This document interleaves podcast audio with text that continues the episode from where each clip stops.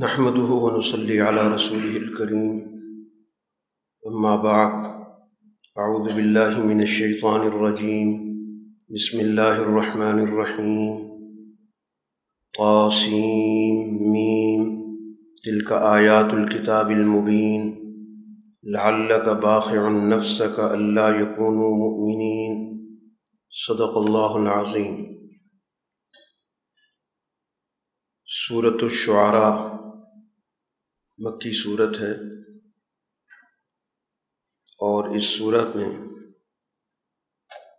رسول اللہ صلی اللہ علیہ وسلم کی جد و جہد کو گزشتہ انبیاء کی جد و جہد کے تناظر میں، اس کی روشنی میں واضح کیا گیا۔ نبی صلی اللہ علیہ وسلم کی اور اس سے پہلے تمام انبیاء کی جس صفت کا خاص طور پر ذکر کیا گیا، وہ رسول امین کی یعنی امانت پر مبنی ہر نبی کی جد و جہد رہی ہے۔ اس کو اللہ تعالیٰ کی طرف سے جو پیغام ملا، جو مشن اس کو سونپا گیا، اس نبی نے اس کو ایک امانت تصور کیا اور اس امانت کو اس نے بالکل اسی طرح جیسے اس کو ملی تھی من عن اپنی قوم تک پہنچایا۔ اس پوری جد و جہد میں اس کا کوئی ذاتی ایجنڈا نہیں ہوتا۔ اس لیے ہر نبی کی دعوت میں اس جملے کا ذکر ملتا ہے کہ مجھے تم سے کسی قسم کا کوئی معاوضہ نہیں چاہیے۔ نہ مال و دولت کی صورت میں، نہ اقتدار کی صورت میں، نہ تعریف و توصیف کی صورت میں۔ کسی بھی حوالے سے مجھے تم سے کوئی غرض نہیں۔ تو ایک بے لوس جد و جہد یہ بنیادی طور پر ہر نبی کی جد و جہد کی پہچان ہے۔ اور پھر جو بھی اس راستے پر چلے گا، تو اس کی بھی لازمی ذمہ داری ہوگی کہ وہ امانت کے تصور پر، بے لوسی کے تصور پر، بے غرضی کے تصور پر اس امانت کو لوگوں تک منتقل کرنے کے لیے اپنی ساری صلاحیتیں صرف کر۔ تو ایک تو قرآن حکیم کے ان واقعات کے اندر جن انبیاء کا یہاں پہ ذکر آ رہا ہے، ان کی اس صفت کا مشترکہ طور پہ ذکر کیا۔ گیا دوسری چیز جو اس سورہ کے اندر بتائی جا رہی ہے کہ یہ تمام انبیاء جس ذات کے نمائندے ہیں، جس کی طرف سے رسول بنے ہیں وہ ذات اس دنیا میں دو صفات کی مظہر ہے۔ ایک صفت العزیز اور دوسری صفت الرحیم۔ کہ اللہ غالب ہے، رحمت والا۔ اس لیے اس کا پیغمبر بھی غلبے کے لیے آیا ہے اور اس پیغمبر کا غلبہ بھی رحمت کا غلبہ۔ اس پیغمبر نے جو کتاب پیش کی ہے یا اس کے پاس جو وہی ہے، وہ وہی بھی اس لیے۔ تو یہ دین کا مشن یہ انبیاء کا مشن یہ مغلوبیت کا نہیں، غلبے کا ہے۔ اور یہ غلبہ کسی بھی طور پر جبر کا نہیں، بلکہ یہ غلبہ رحمت کا ذریعہ۔ تو اس لحاظ سے جو اس کے مقابلے پر آئے گا تو وہ شکست کھائے گا کیونکہ اس کی صفت عزیز اللہ کی اس موقع پر ان کو شکست دے اور جو اس فکر کو قبول کرنے والے ہیں یا اس کی تعبیت اختیار کرنے والے ہیں، ان کے لیے اللہ تعالیٰ کی صفت رحیم کا اظہار ہوگا۔ تو انہی بنیادی صفات پر گفتگو ہو رہی۔ اور پھر اس کے مقابلے پر جو ہر دور کے اندر انبیاء کے مخالفین رہے، ان کا بھی تعارف ہے کہ ان کی کیا بنیادی خرابیاں کیا ہیں؟ ان میں کون کون سے سماجی امراض پائے جاتے ہیں؟ کون سی خرابیاں پائی جاتی ہیں؟ ان کو بھی تفصیل کے ساتھ بیان کیا۔ تو آغاز میں قرآن نے یہی تعارف کرایا کہ یہ ایک واضح کتاب کی آیات ہے۔ اس کے احکام بالکل واضح ہیں۔ اب رسول اللہ صلی اللہ علیہ وسلم اس مقصد کے لیے جو کاوش کر رہے ہیں، جس دل سوزی کے ساتھ، اور چاہتے ہیں کہ لوگ اس چیز کو کسی نہ کسی طرح قبول کریں۔ آپ کی پوری زندگی اس پہ لگی ہوئی ہے۔ کوئی دن رات کی تمیز نہیں ہے۔ اوقات کا کوئی خیال نہیں ہے۔ نہ کسی جگہ کا کہ کسی خاص جگہ پہ جا کے آپ دعوت دیتے ہیں آپ پر ایک گویا یہ چیز غالب ہے کہ کسی طرح ان کو دائرہ ایمان میں لایا جائے۔ اور جب یہ قبول نہیں کرتے تو پھر آپ کی طبیعت پر اس کا بہت گہرا اثر پڑتا جس کو قرآن یہاں پر ذکر کر رہا ہے۔ کئی جگہ پر قرآن نے یہ ذکر کیا۔ کہ اندیشہ ہے اس بات کا کہ کہیں آپ اپنی اس غم میں جان نہ لے لیں کہ یہ ایمان نہیں لاتے۔ طبیعت آپ کی گھٹتی ہے، طبیعت پہ بوجھ پڑتا ہے۔ تو باقاعدہ گویا کہ اللہ تعالیٰ کی طرف سے آپ کو منع کیا جا رہا ہے کہ یہ آپ کا کام نہیں ہے۔ ان کے دلوں میں ہدایت ڈالنا آپ کا کام نہیں ہے۔ کہ آپ اس کو اتنا اپنے اوپر فکر مسلط کر لیں کہ آپ اس فکر کی وجہ سے آپ کی طبیعت اس کی وجہ سے بند ہو جائے اور سانس گھٹنے لگے، یہ مناسب نہیں۔ باقی اگر اللہ کا منشا ہوتا تو اس دنیا میں کوئی ایسی نشانی نازل کر کے زبردستی ان کی گردنیں اس کے تابع کر دی جاتی۔ ان کا ارادہ، ان کا اختیار، ان کا ساری چیزیں چھین لی جاتی۔ اور ان کو زبردستی مجبور کر دیا جاتا کہ اس آیت یا اس نشانی کے سامنے سر جھکائیں۔ لیکن اللہ کا یہ منشا نہیں ہے۔ اس دنیا میں انسان کو ارادہ اور اختیار دے کر تقاضا کیا گیا کہ اپنے اس ارادے کو استعمال کرو ورنہ اگر اللہ تعالیٰ نے زبردستی کسی کو ہدایت دینی ہوتی تو یہ سوچنے کی، سمجھنے کی صلاحیت ختم کر دیتا اور پھر ان کو اس کے علاوہ کوئی چارہ نہ ہوتا کہ ہر صورت میں مانے۔ لیکن انسان کی اللہ نے جو خلقت بنائی ہے وہ باقی مخلوق سے مختلف ہے۔ اور اسی وجہ سے ایک علیحدہ مخلوق بنی۔ ہے تو اس لیے اس کو اللہ تعالیٰ نے اس دنیا میں ایک اختیار دے کر اس سے تقاضا کیا۔ تو اگر اللہ کا منشا ہوتا تو یہ چیزیں ختم کر کے اور ان کو ایک سیدھے راستے پہ ڈال دیا جاتا۔ لیکن پھر مقصد تخلیق انسانیت کیا ہوتا؟ وہ تو ساری دنیا، ساری مخلوق ہی اللہ تعالیٰ کی احکام کے تابع زندگی بسر کر رہی ہے۔ تو اگر اسی طرح کی ایک مخلوق کا اضافہ کرنا ہوتا تو اس کی کوئی معنویت نہ ہوتی۔ تو اس لیے اللہ کا منشا یہ ہے کہ ان کو اختیار، ارادہ دیا جائے، عقل دی جائے سوجھ بوجھ دے دی جائے، پھر سچا، برا اچھا سب چیزیں ان کے سامنے واضح کر دی جائیں تاکہ خود اپنے ارادے سے سچ کو قبول کریں، نیکی کو قبول کریں، برائی سے دور جائیں۔ اب ان کی حالت یہ ہے کہ جب بھی رحمان کی طرف سے کوئی بھی نیا حکم آتا ہے تو یہ اس سے منہ موڑتے ہیں۔ جھٹلایا انہوں نے۔ ان کو بتا دیں کہ عنقریب جن لوگوں نے دنیا کے اندر سچی بات کا مذاق اڑایا تھا، ان کی خبریں، ان کے واقعات تمہارے سامنے بیان کیے جائیں گے۔ زمین کی طرف توجہ دلائی گئی کہ دیکھو زمین کا ایک نظام ہے، اسی سے غور و فکر انسان کے اندر پیدا ہوتا ہے کہ زمین میں جس طرح کی چیز تم ڈالتے ہو، اچھی اچھا بیج ڈالتے ہو، تو اس میں سے کتنی عمدہ چیزیں زمین سے نکل رہی ہوتی ہیں۔ تو اسی طرح اگر تمہارے اندر بھی ایک عمدہ فکر پیدا ہو جائے گی، تو اس کی بھی اچھے نتائج نکلیں گے۔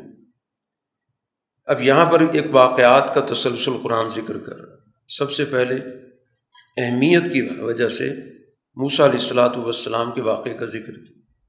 تو یہاں واقعات میں ترتیب تاریخی نہیں ہے، بلکہ اس لحاظ سے کہ جس واقعے سے لوگوں کی زیادہ واقفیت ہے یا جس کا چرچا معاشرے کے اندر زیادہ موجود ہے کیونکہ یہود کے یہاں بھی موسیٰ علیہ السلام کا ذکر موجود تھا، بنی اسرائیل کے حوالے سے موجود تھا۔ تو اس لیے قرآن اس واقعے کو بار بار اور بڑی اہمیت کے ساتھ ذکر کرتا۔ کہ جب موسیٰ علیہ السلاۃ والسلام کو اللہ تعالیٰ نے کہا کہ آپ ظالم قوم کے پاس جائیں، جو فرعون کی قوم ہے، اور اس کو جا کر کہیں کہ کیا وہ لوگ اللہ سے تقوی اختیار نہیں کرتے، اپنے مظالم سے پیچھے نہیں ہٹتے۔ معاشرے کے اندر جو انہوں نے ناانصافی قائم کی ہوئی ہے، ایک مخصوص نسل کا نظام ہے، نسل پرستی قبتی نسل کی حکومت اسرائیلی نسل کو برباد کر رہی ہے ان کو ضائع کر رہی ہے قتل کر رہی۔ ہے تو ان کے دلوں کے اندر کوئی اس چیز کا احساس نہیں ہے۔ جب اللہ تعالیٰ نے یہ پیغام موسیٰ علیہ السلام کو دیا، تو موسیٰ علیہ السلاۃ والسلام نے یہاں پر اللہ کے سامنے اپنے تین عذر پیش کیے۔ سب سے پہلے تو یہ بات کی کہ مجھے اس بات کا اندیشہ ہے کہ وہ میری بات کو جھٹلا دیں گے۔ میری بات نہیں مانیں گے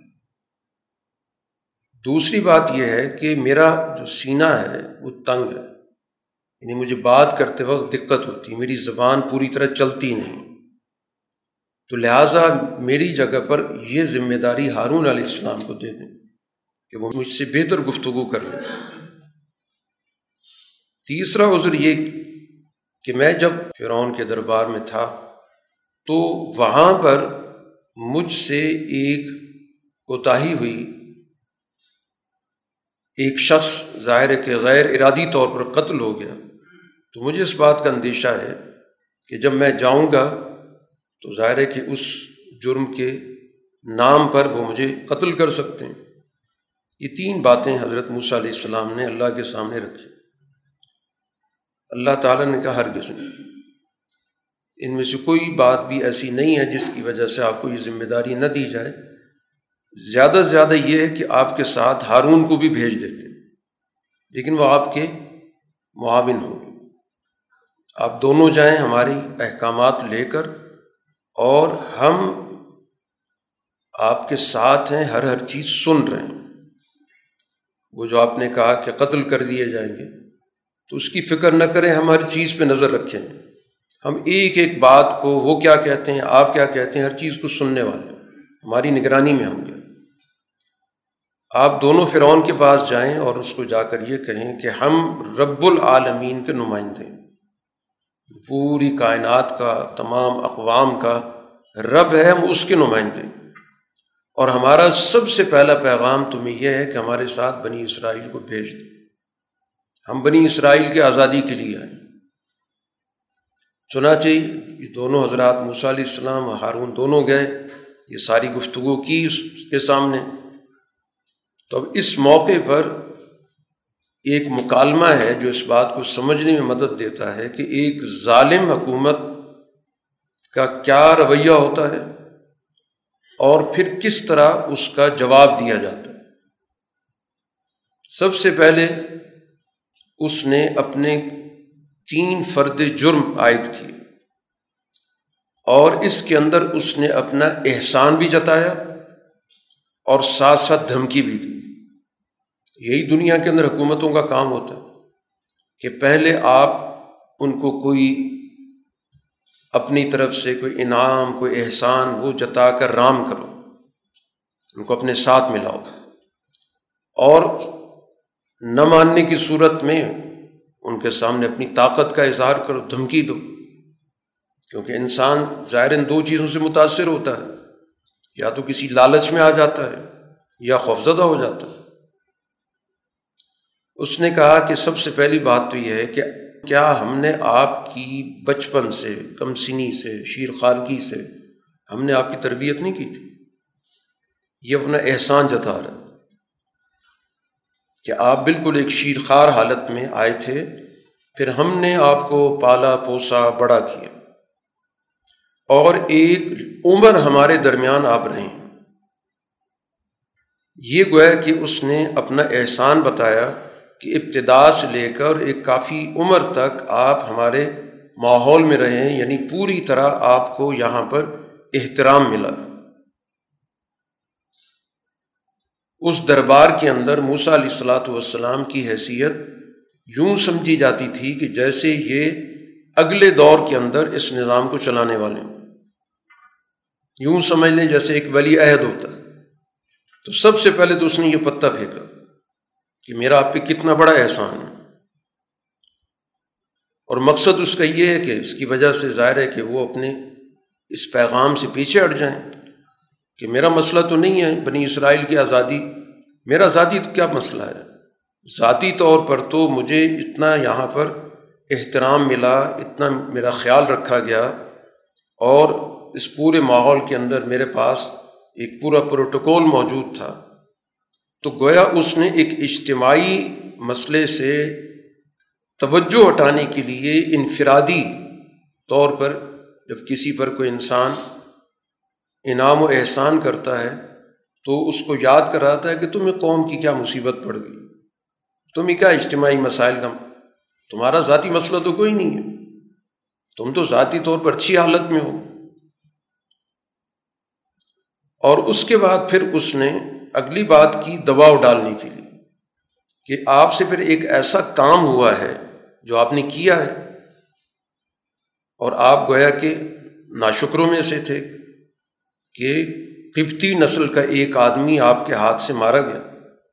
تو یہ تو بڑی ناشکری والی بات ہے کہ جس قوم کے ساتھ آپ رہے، اس قوم کا ایک آدمی آپ کے ہاتھ سے مارا۔ گیا اب اس نے گویا کہ دونوں حربے آزمائے، کہ ایک طرف اس نے ماضی میں اپنا وہ طرز عمل بھی بتایا کہ میرا آپ کے ساتھ بڑا اچھا اس نے معاملہ تھا، اور ساتھ ہی یہ بتا دیا کہ آپ کے خلاف تو ایک فرد جرم بھی ہے۔ موسا علیہ السلاۃ والسلام نے اس کا تفصیلی جواب دی کہا کہ دیکھو، ایک تو اگر یہ واقعہ ہوا ہے تو یہ اس وقت ہوا کہ میں اس معاملے کے اندر کسی بھی طور پر کوئی ارادتی طور پہ میں شامل نہیں تھا، کوئی میرا ارادہ نہیں تھا کہ کسی آدمی کو میں باقاعدہ ماروں گا۔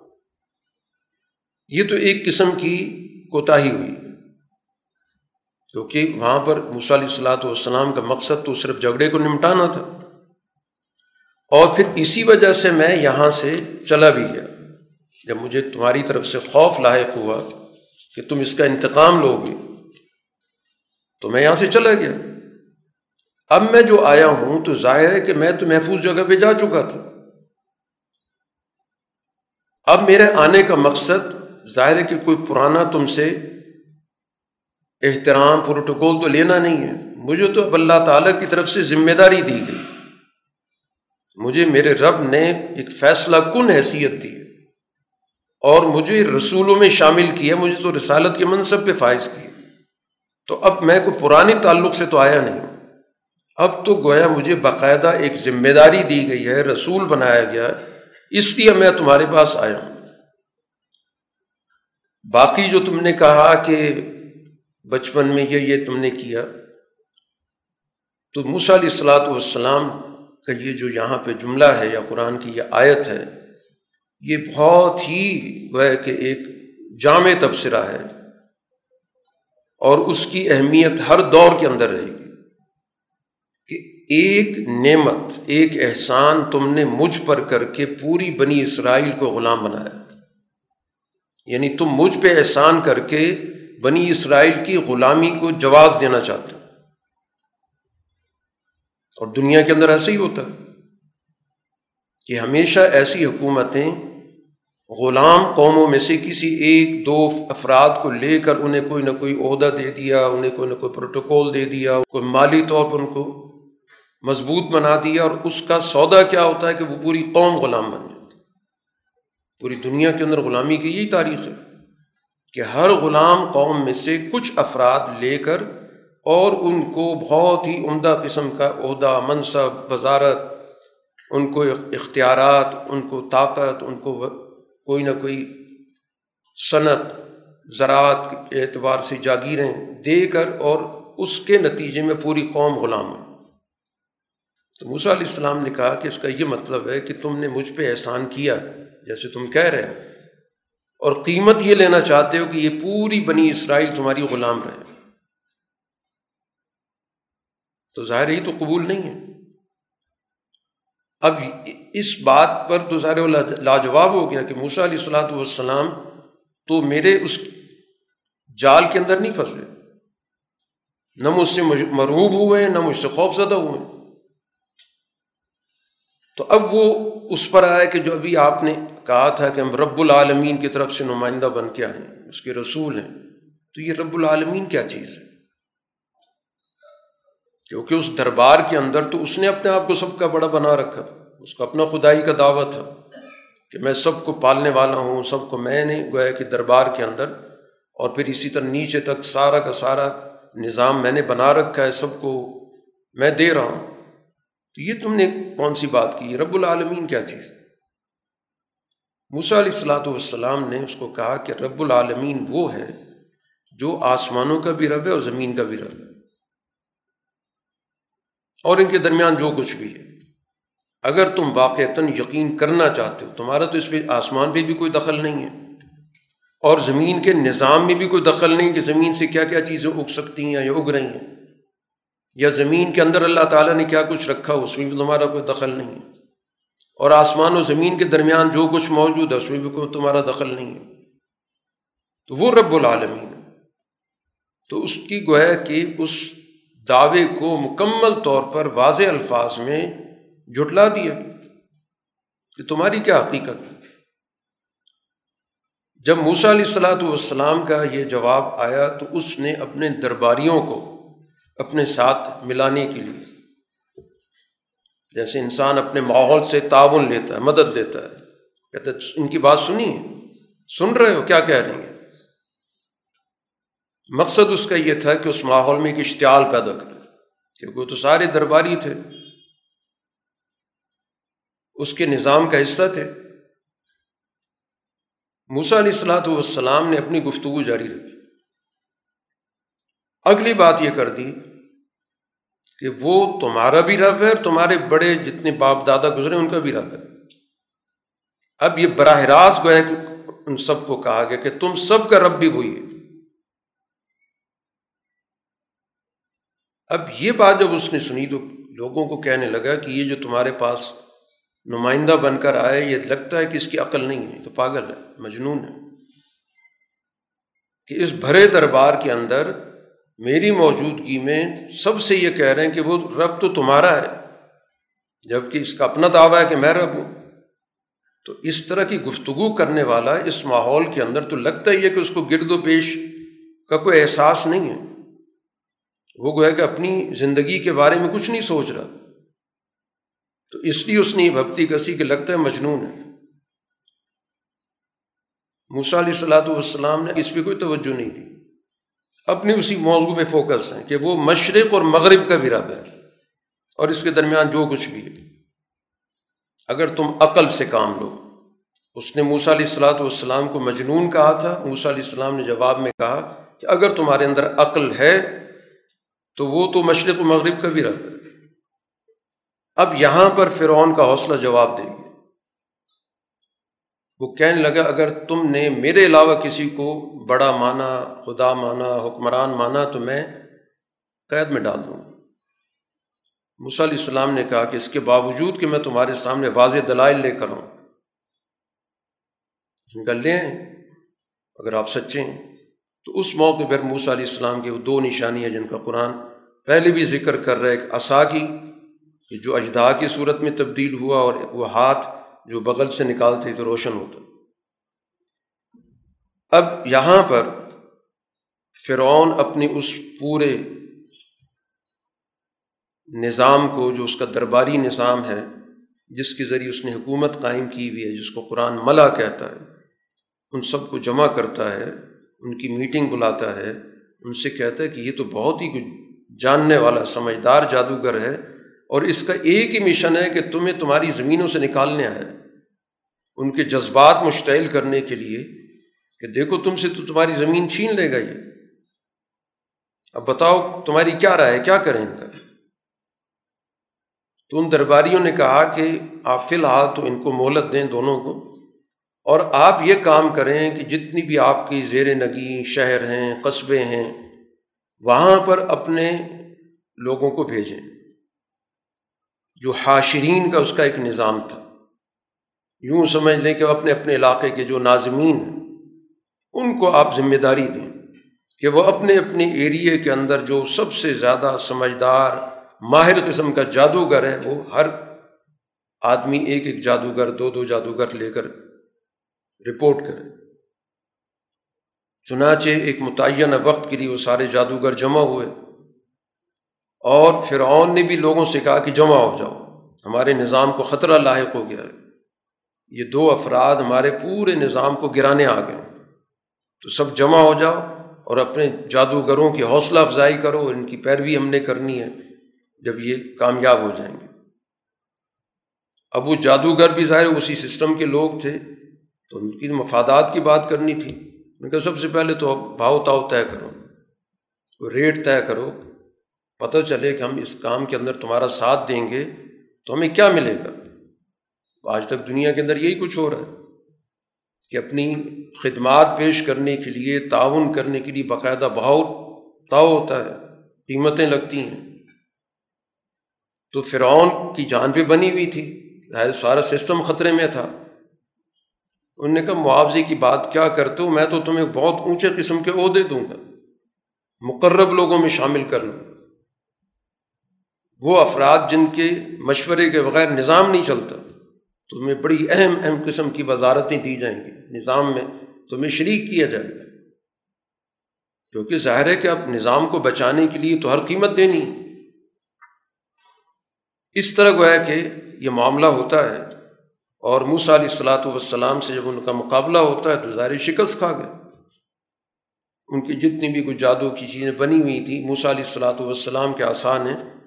سب کو نگل لی اب یہ جادوگر ظاہر اپنے فن کے تو ماہر تھے۔ ان کو اندازہ ہو گیا کہ یہ معاملہ کوئی جادو کا تو ہے نہیں۔ یہ کچھ اور حقیقت ہے اور جو کچھ ہمیں شروع میں بتایا گیا موسا علیہ السلام نے اس وقت ان کو تنبی کی کہ مقابلے پر مت آؤ۔ یہ وہ معاملہ ہے ہی نہیں جو تمہیں سمجھا کے لایا گیا۔ چنانچہ ان کے سامنے حقائق جب واضح ہوئے تو وہ تو موسا علیہ السلاۃ والسلام پر ایمان لے آئے اور یہاں پر قرآن اس دھمکی کا کئی جگہ بھی ذکر کر چکا ہے کہ اس کی طرف سے پھر دھمکی آمیز گفتگو ہوئی، ہاتھ پاؤں کاٹ دوں گا، سولی دے دوں گا۔ اب اس کے بعد موسا علیہ السلاۃ والسلام کو جب اللہ تعالیٰ نے یہ حکم دیا کہ آپ اگلے مرحلے میں میرے بندوں کو، بنی اسرائیل کے لوگوں کو راتوں رات یہاں سے لے کے چلیں۔ اب فرعون نے جب اس تک بات کہیں سے پہنچ گئی تو اس نے بھی اپنے اس پورے نظام کو حرکت دی، جس کو قرآن نے حاشرین کا نظام کہا ہے۔ جو اس کا پورا کا پورا نیچے سیٹ اپ تھا، اس کے ناظمین تھے، جو بھی اس کے ذمہ داران تھے۔ اور پروپیگنڈا یہ کیا کہ ایک چھوٹی سی جماعت جو ہے، وہ ہمیں پریشان کر رہی۔ انہوں نے گویا کہ ہمیں مصیبت میں ڈالا ہوا۔ اور ہم سب خوفزدہ بھی ہیں۔ پریشان ہے کہ یہ ایک ہے چھوٹی سی جماعت، لیکن اس نے تو ہمارے پورے نظام کو ہلا دی ہے۔ تو لہٰذا سب جمع ہو اور ان کا ہم نے مقابلہ کرنا، ان کا پیچھا کرنا۔ تو اب یہ تدبیر الہی ہے، اللہ تعالیٰ کہتا ہے یہاں پر کہ ہم نے اس طرح ان کو اپنے باغات سے، ان کے چشموں سے، ان کے خزانوں سے، ان کے بڑے معزز قسم کے عہدوں سے ہم نے اس طرح ان کو نکال دی اور ان تمام چیزوں کی مستقبل میں جا کے ہم نے بنی اسرائیل کو وراثت دے دی۔ یہ سارے وسائل بعد میں بنی اسرائیل کے کام آ باقی اس موقع پر یہ جب آمنا سامنا ہوا بنی اسرائیل اور پیچھے تعاقب ہو رہا ہے، تو بنی اسرائیل تو اشارے سارے کمزور دل لوگ تھے، غلامی کی زندگی بسر کر کر کے ان کے اندر تو جرت نام کی چیز ہی نہیں تھی۔ تو موسیٰ علیہ السلام سے کہنے لگے کہ آج تو پکڑے گئے۔ علیہ السلام نے کہا، کسی صورت میں نہیں، میرے ساتھ میرا رب ہے، وہ مجھے رہنمائی کرے گا کہ آگے کیا کرنا ہے۔ چنانچہ اللہ نے اگلی رہنمائی کی کہ اپنا احساس دریا پہ ماریں پانی جو ہے وہ پھٹے گا، اس کے بعد ان کا راستہ نکل آئے گا۔ اور یہ سارے کے سارے بچ گئے موسیٰ علیہ السلاۃ والسلام اور ان کے ساتھ جو لوگ تھے وہ لوگ۔ پھر ان کا سارا کا سارا نظام غرق ہو گیا۔ قرآن حکیم یہاں پر اس واقعے کو ذکر کر کے جو جملہ یہاں پر بار بار آ رہا ہے، ہر واقعے کے بعد، کہ اس میں ایک نشانی ہے۔ ان نفیز علی کا لا آیا کہ اسی طرح گویا کہ رسول اللہ صلی اللہ علیہ وسلم کا بھی اسی طرح تعاقب ہوگا۔ اور اس تعاقب کے نتیجے میں اللہ تعالیٰ آپ کو کامیاب کرے گا اور وہ سارے کے سارے شکست کھا دیں گے۔ چنانچہ یہ اس تعاقب میں نکلے تھے۔ کہ ہمارا جو ایک قافلہ تجارت کا آ رہا ہے، ہم نے اس کو بچانا ہے، اس لیے مسلمان اس کے پیچھے ہیں، ہمیں اس کو جا کے بچانا ہے۔ اس لیے مکہ سے نکلے تھے۔ لیکن ہوا کیا کہ وہ بدر میں جا کے سارے کے سارے ڈھیر ہو گئے۔ اللہ تعالیٰ نے مسلمانوں کو کامیابی دے دی۔ تو گویا ہر واقعے کے ذریعے ایک ہمیں رہنمائی مل رہی ہے۔ تو ہر دور کے اندر یہ معاملات چلتے ہیں۔ تو بظاہر نظام کے پاس اختیارات ہوتے ہیں، اس کے پاس سارا کا سارا سسٹم ہوتا ہے، جیسے یہاں پر فرعون کے پاس سارے وسائل تھے۔ لیکن موسا علیہ السلاۃ والسلام نے جس جرت کے ساتھ وہاں پر کام کیا، تو اس کے نتیجے میں اللہ تعالیٰ نے اس پورے نظام کو وہاں پر غرب کر دی ابراہیم علیہ السلاۃ والسلام کے واقعے کا قرآن حکیم نے ذکر کیا کہ انہوں نے بھی اپنے والد کو، اپنی قوم کو دعوت دی تھی۔ ان سے سب سے پہلے یہ پوچھا کہ آپ کس چیز کی عبادت کر رہے ہیں؟ انہوں نے کہا، یہ ہم نے بت بنا رکھے ہیں، ہم تو اس پہ جمے میں تو اب ان بتوں پر گفتگو کی۔ کہ جو اس کے پیچھے لوگ بیٹھے ہوئے ہیں، وہ تو ظاہر ہے کہ ان کا تو پورا کا پورا ایک سیاسی نظام ہے، نمرود ہے، اس کے پیچھے پورا نظام چلا رہا ہے۔ ابراہیم علیہ السلاۃ والسلام نے براہ راست ان پر گفتگو کی کہ جس کے نام سے انہوں نے لوگوں کو احمق بنا رکھا۔ اور بڑی بنیادی سادہ سی باتیں پوچھیں کہ یہ پوچھ بتاؤ کہ یہ سنتے ہیں جب تم ان کو پکارتے ہو۔ کوئی فائدہ دیتے ہیں تمہیں یا نقصان پہنچاتے ہیں؟ تو جواب کچھ بھی نہیں تھا کہ ہم آبا و اجداد کو دیکھتے آ رہے ہیں، وہ اسی طرح کرتے تھے۔ ابراہیم علیہ السلام نے کہا کہ تم اپنے اس طرز عمل کو بھی دیکھو، اپنے باپ دادا کے بھی طرز عمل کو دیکھو۔ غور تو کرو اس کو باقی میری طرف سے اعلان یہ ہے کہ سارا کا سارا جتنا بھی مذہبی نظام ہے، میری اس کے ساتھ بن نہیں سکتی، یہ سب دشمن ہے میں تو صرف رب العالمین کو مانتا ہوں، جس نے مجھے پیدا بھی کیا، جس نے میری رہنمائی بھی کی۔ جو مجھے کھانے کے وسائل بھی دیتا ہے، مجھے پلاتا بھی ہے، بیمار ہوں تو شفا بھی دیتا ہے۔ جو مجھے موت بھی دے گا، پھر مجھے زندہ بھی کرے گا۔ جس سے مجھے یہ توقع بھی ہے کہ مجھے قیامت کی روز بخشے گا اور پھر باقاعدہ اللہ سے دعا کی کہ اللہ تعالیٰ مجھے فیصلہ کن طاقت دے۔ اور پچھلے لوگوں میں میرا سچا تذکرہ قائم رکھ۔ تو یہاں ابراہیم علیہ السلاۃ والسلام نے ایک تو اپنا پچھلے لوگوں سے تعلق جوڑا، الحقنی بس کہ سالے جو نیک لوگ پہلے گزرے ہیں، میرا تاریخی تسلسل ان کے ساتھ جوڑ۔ اور اگلی جو نسل آ رہی ہے، اس کے لیے میں ایک اچھا رہنما بنوں۔ کہ میری ایک نیک نامی ہو، اگلی نسل میری اس فکر کو، میری اس جد وجہد کو ہمیشہ زندہ رکھے۔ اور مجھے جنت کے وارثوں میں سے بنا باقی اس وقت میرا باپ گمراہوں میں سے، اس کو بخش دے، اس کو ہدایت دے دے۔ مجھے اس روز رسوا نہ کر جب سب لوگ اٹھائے جائیں گے، جس روز کسی بھی شخص کو نہ اس کا مال، نہ اس کی اولاد فائدہ دے گی۔ صرف ان کو فائدہ ملے گا جن کے پاس قلب سلیم ہوگا۔ ایک ایسا دل جس دل کے اندر کسی قسم کی کوئی ٹیڑھ، کوئی کجی، کسی کے ساتھ حسد بوجھ لوگوں کے ساتھ کسی بھی درجے کے اندر نفرت کا معاملہ نہیں ہوگا۔ اس کو قلب سلیم کہتے ہیں۔ اور قلب سلیم جب ہوتا ہے تو پھر اس کا براہ راست اپنے رب سے تعلق، جس کا اوپر قرآن تعارف کرا چکا ہے۔ کہ وہ کسی اور کو دنیا کے اندر اپنے اوپر مسلط نہیں کرتا۔ وہ سمجھتا ہے کہ دنیا کے اندر ہر نعمت کا جو مرکز ہے وہ اللہ کی ذات ہے۔ تو جس کا قلب سلیم ہوگا، صاف دل ہوگا، جس میں کسی قسم کا ابہام، کسی قسم کا جھول، غیر اللہ کی طرف، ظلم کی طرف میلان نہیں ہوگا۔ صرف اللہ سے اس کا ایک تعلق ہوگا۔ بس وہ تو اس دن بچ سکتا ہے، ورنہ جس کے دل کے اندر بھی ٹیڑھ موجود ہے، کجی موجود ہے، ظلم سے اس کا تعلق ہے، کفر کے ساتھ اس کا میلان ہے شر کے ساتھ اس کا کوئی نہ کوئی رجحان ہے، وہ تباہی سے دو چار ہوگا قرآن حکیم یہاں پر بھی اس واقعے کو مکمل کر کے پھر یہی کہتا ہے کہ اس واقعے کے اندر بھی نشانی ہے۔ گویا ہر واقعہ تمہارے لیے اپنے دور کے حوالے سے ایک رہنمائی کی حیثیت رکھتا ہے۔ کہ تم بھی اپنے گرد و پیش میں دیکھو اس طرح کے کئی خود ساختہ خدا ہوں گے اور اس کے بل بوتے پر لوگوں کی زندگیوں کو اجیرن بنا دیا گیا، غلام بنا دیا گیا، پست کر دیا گیا، ان کو ذہنی طور پر مردہ بنا دیا تو ابراہیم علیہ السلاۃ والسلام کی طرح ان کے خلاف تمہیں بھی اسی طرح آواز اٹھانی ہے۔ اس نظام کی بے وقتی ثابت کرنی، اس کی کمزوری ثابت کرنی۔ اور اس رب کے کا تعارف کرانا ہے، جو اس پوری کائنات کا رب ہے اور محور ہے اور مرکز ہے۔ نو علیہ السلاۃ والسلام کی دعوت کا قرآن نے ذکر کیا۔ اور اس دعوت کے جو بنیادی اجزاء ہیں، وہ یہی ہیں کہ میں ایک امانت دار رسول ہوں۔ اللہ سے تقوی اختیار کرو، میری اطاعت کرو، تم سے میں کوئی اجر نہیں مانگ رہا۔ میرا جو بھی اجر ہے، معاوضہ ہے، وہ رب العالمین کے ذمے۔ اب اس پر جو ان کا رد عمل ہے، جس کو قرآن پہلے بھی ذکر کرتا آ رہا ہے، کہنے لگے کہ کیا ہم اس حالت میں آپ پر ایمان لائیں؟ بتباکل ارزلون آپ کے تو پیرو کال بڑے رزیل، کمینے، گھٹیا قسم کے لوگ ہیں۔ یہ ہے وہ طبقاتی ذہنیت، کہ جس میں انسانوں کو تقسیم کر کے ایک شریف، ایک رزیل۔ کہ ہم تو شرفا میں سے ہیں اور یہ تو رزیل کمی کمین قسم کے لوگ ہیں، اپنے ہاتھوں سے کام کاج کرنے والے۔ یہ آپ کے پیروکار ہیں، ان کے موجودگی میں ہم آپ کی بات مانیں گے۔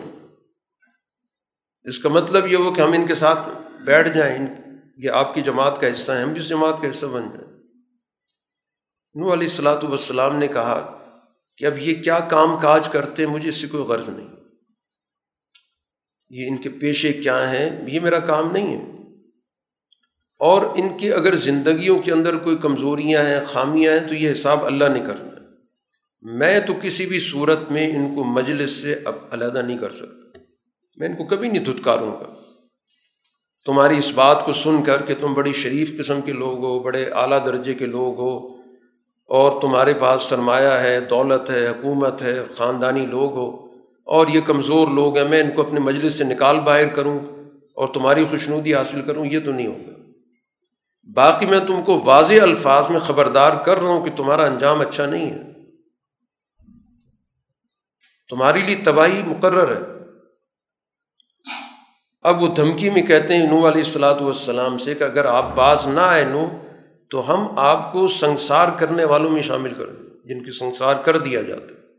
ہم رجم کریں گے، آپ بھی باقاعدہ پتھراؤ کر کے آپ کو قتل کر دیں گے نو علیہ السلاۃ والسلام نے اللہ سے دعا کی کہ قوم نے تو مجھے جھٹلا دیا لہٰذا اب فیصلہ کن اقدام ہونا چاہیے۔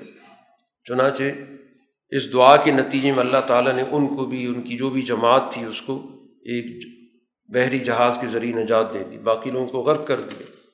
قرآن کہتا ہے، اس میں بھی نشانی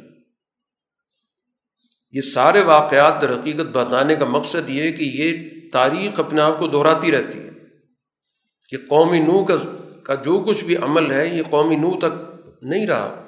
اب بھی مکہ کی یہی تاریخ چل رہی، جن دنوں میں یہ آیات اتر رہی ہیں۔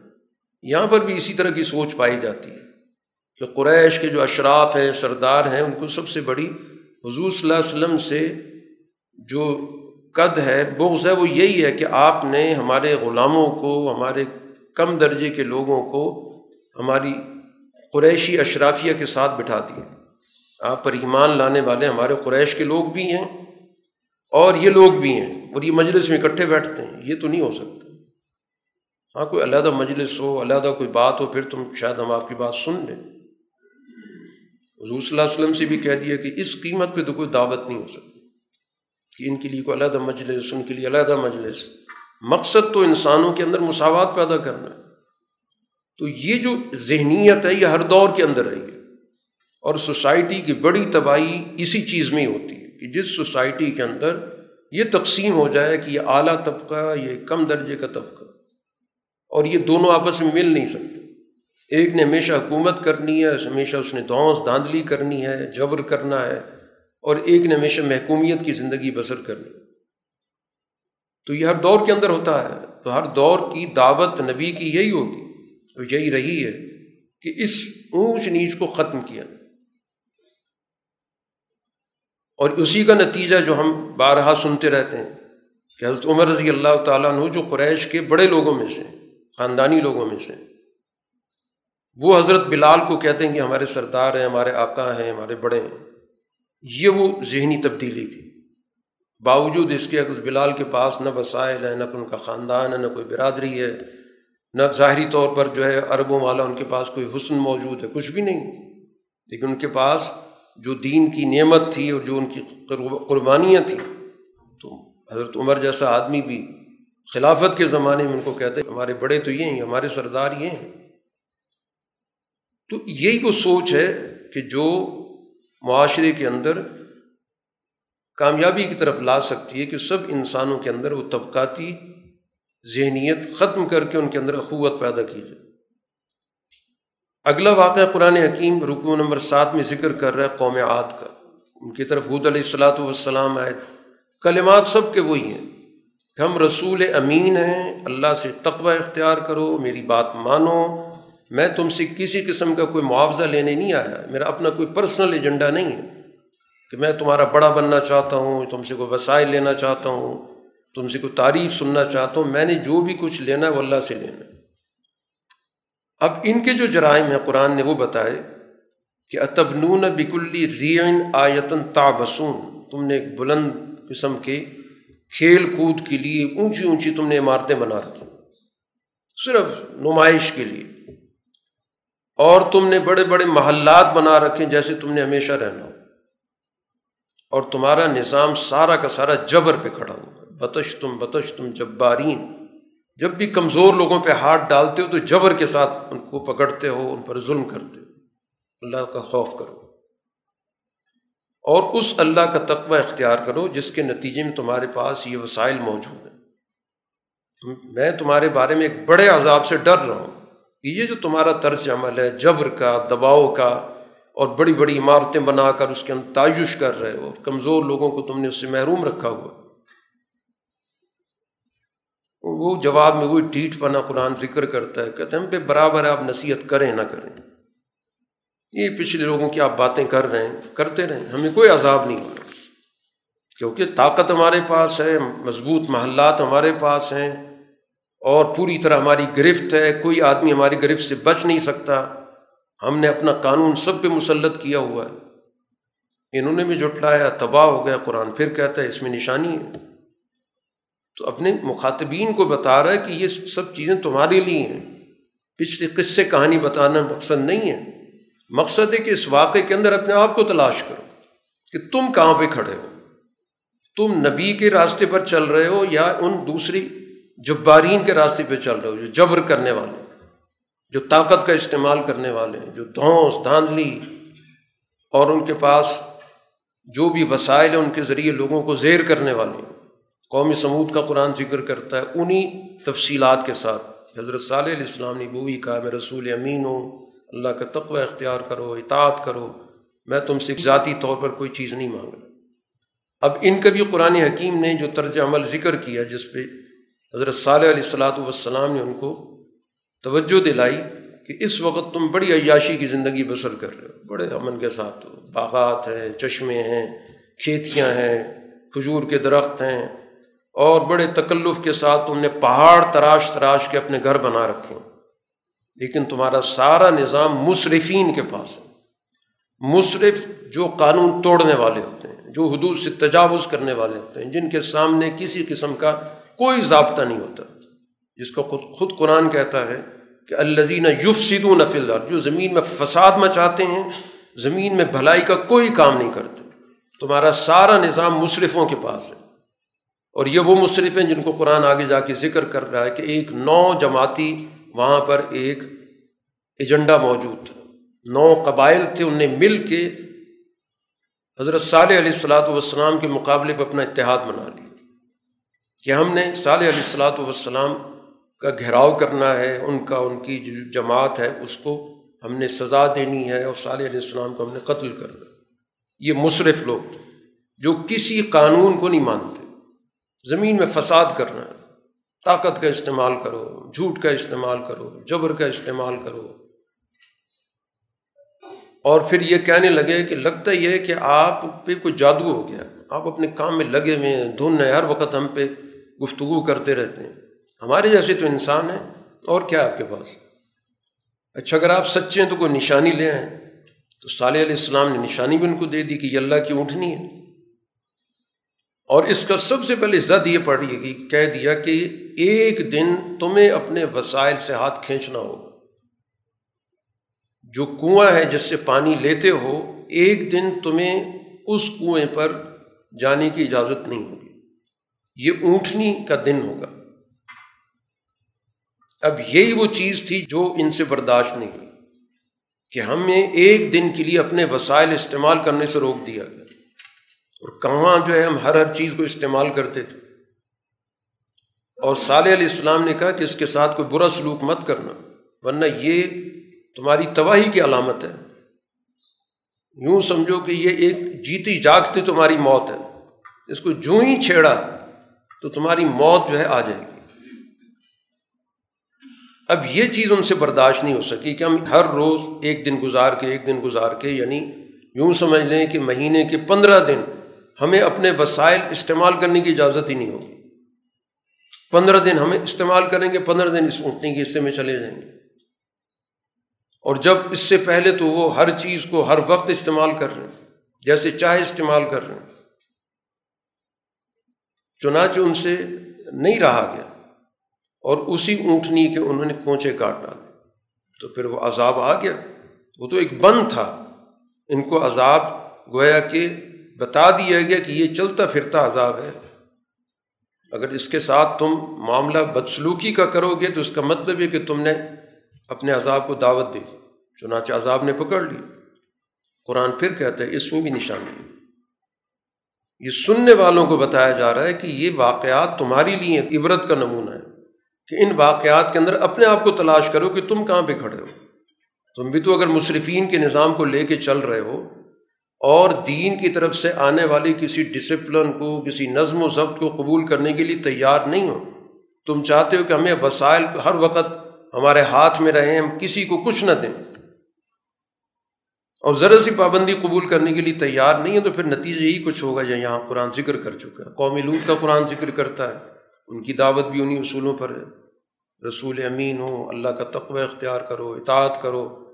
میرا تمہارے ساتھ کوئی بھی لین دین کا معاملہ نہیں ہے۔ کہ تم سے میں کوئی معاوضہ مانگ رہا ہوں، معاوضہ میرا رب کے ذمے ان کا جو سب سے بڑا مسئلہ تھا کہ انہوں نے سوسائٹی کے اندر صنفی انار کی پیدا کر۔ اللہ تعالیٰ نے دو صنفیں بنائی، ایک مرد کی، ایک عورت کی۔ اور ان کا مقصد ہے کہ سوسائٹی کے اندر انسانی نسل کا فروغ ہو، نسل آگے بڑھتی رہے۔ انہوں نے اس نظام کو ہی توڑ دیا۔ ہم جنس پرستی کی طرف چلے گئے، جس کو قرآن کہتا آدون ہر قسم کی حد توڑ دی، ہر قسم کی حدود سے تجاوز کر لی۔ لوت علیہ السلاۃ والسلام ان کو سمجھا رہے ہیں اور یہ کہتے ہیں کہ اگر آپ باز نہ آئے تو ہم یہاں سے آپ کو نکال دیں گے۔ لوت علیہ السلام نے کہا کہ مجھے تمہارے عمل سے، تمہارے کردار سے، تمہارے طرز عمل سے سخت نفرت۔ چنانچہ اللہ سے دعا کی کہ مجھے اس ماحول سے، ان لوگوں سے نجات دے۔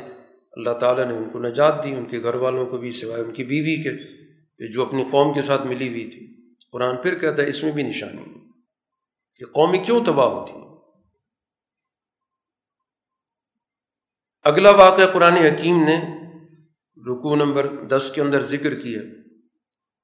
وہ شعیب علیہ السلاۃ والسلام کی قوم کا ذکر۔ کیا شعیب علیہ السلام نے بھی وہی گفتگو کی، وہی جملے، وہی کلمات رسول امین ہوں، اللہ سے تقوی اختیار کرو، اطاعت کرو۔ میری اور میں بھی تم سے کسی قسم کے کوئی معاوضے کی بات نہیں کر رہا۔ میرا جو بھی اجر ہے، وہ اللہ کے ذمے ان کو توجہ دلائی کہ تمہارے مکمل نظام معیشت استحصالی ہے۔ ناپ تغل تمہارے بہت ہی ناقص ہیں۔ لوگوں سے پورا لیتے ہو، دیتے تھوڑا ہو۔ گھٹا کی چیزیں دیتے ہو، تعداد میں بھی کم دیتے ہو کوالٹی میں بھی کم دیتے ہو، لہٰذا بالکل سیدھا سیدھا تول کا نظام قائم کرو، انصاف کے ساتھ۔ جس کا جو حق بنتا ہے وہ دو۔ چیزیں کم کر کے مت دیا کرو۔ اور زمین میں فساد مچاتے مت پھرو۔ گویا کہ سوسائٹی کا فساد سوسائٹی کے اندر معیشت کے نظام کی جو بربادی ہے، وہ سوسائٹی کا سب سے بڑا فساد ہے۔ اور ان کو بھی دعوت دی کہ اللہ کا تقوی اختیار کرو تمہیں بھی پیدا کیا، تمہاری پچھلی نسلوں کو بھی اس نے پیدا کیا، تو اس کے احکام پہ عمل کرو۔ ان کو بھی یہی کہا کہ لگتا آپ پہ بھی کوئی جادو ہو گیا ہے۔ آپ ہمارے جیسے تو انسان ہیں، ہم سمجھتے ہیں آپ جھوٹوں میں سے ہیں۔ اگر آپ اتنی ہی دعوے دار ہیں تو ہم پر کوئی آسمان کا ٹکڑا گرا دیں۔ انہوں نے بھی جھٹلایا تو ظاہر ان پر بھی ایک صاحبان کی صورت میں عذاب آیا، جس میں سے ان پر عذاب اترا بجلی کی صورت میں۔ یہ قرآن حکیم نے واقعات پچھلی قوموں کے یہاں بھی قرآن نے کہا کہ اس میں بھی نشانی ہے۔ تو گویا قرآن نے بتا دیا کہ انبیاء کے مقابلے پر جو بھی رہے وہ مصرف تھے، مفسد تھے، عادون تھے۔ یہ قرآن حکیم لفظ جبارین تھے۔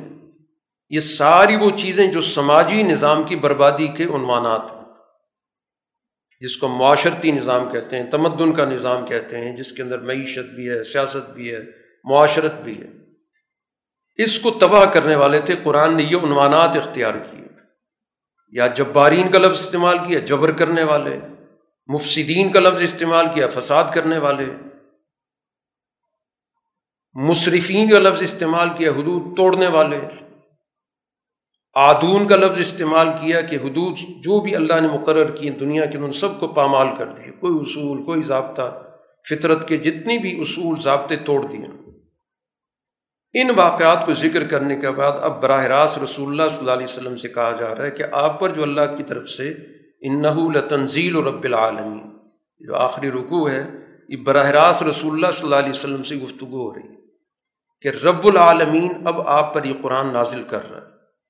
اور اس کو لے کر آ رہے ہیں روح الامین، جبریل امین۔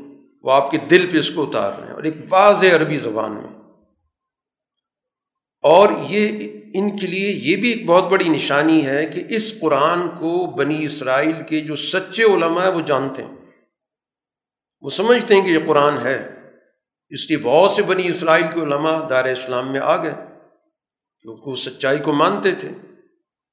جو نہیں آئے، وہ مانتے، وہ بھی تھے، لیکن وہ سمجھتے تھے کہ ہمارے مفادات خطرے میں پڑ جائیں وہ اپنے مفادات کی وجہ سے ادھر نہیں آئے۔ ورنہ قرآن ذکر کر چکا ہے کہ یہ لوگ آپ کو اس طرح پہچانتے ہیں جیسے اپنی اولادوں کو پہچانتے اب قرآن حکیم یہاں پر رسول اللہ صلی اللہ علیہ وسلم کو کچھ ہدایات دے رہا ہے۔ پچھلے ساری تفصیلات ذکر کر کے کہ سب سے پہلی بات تو ہے کہ فلاں تدعو مع اللہ الہن آخر۔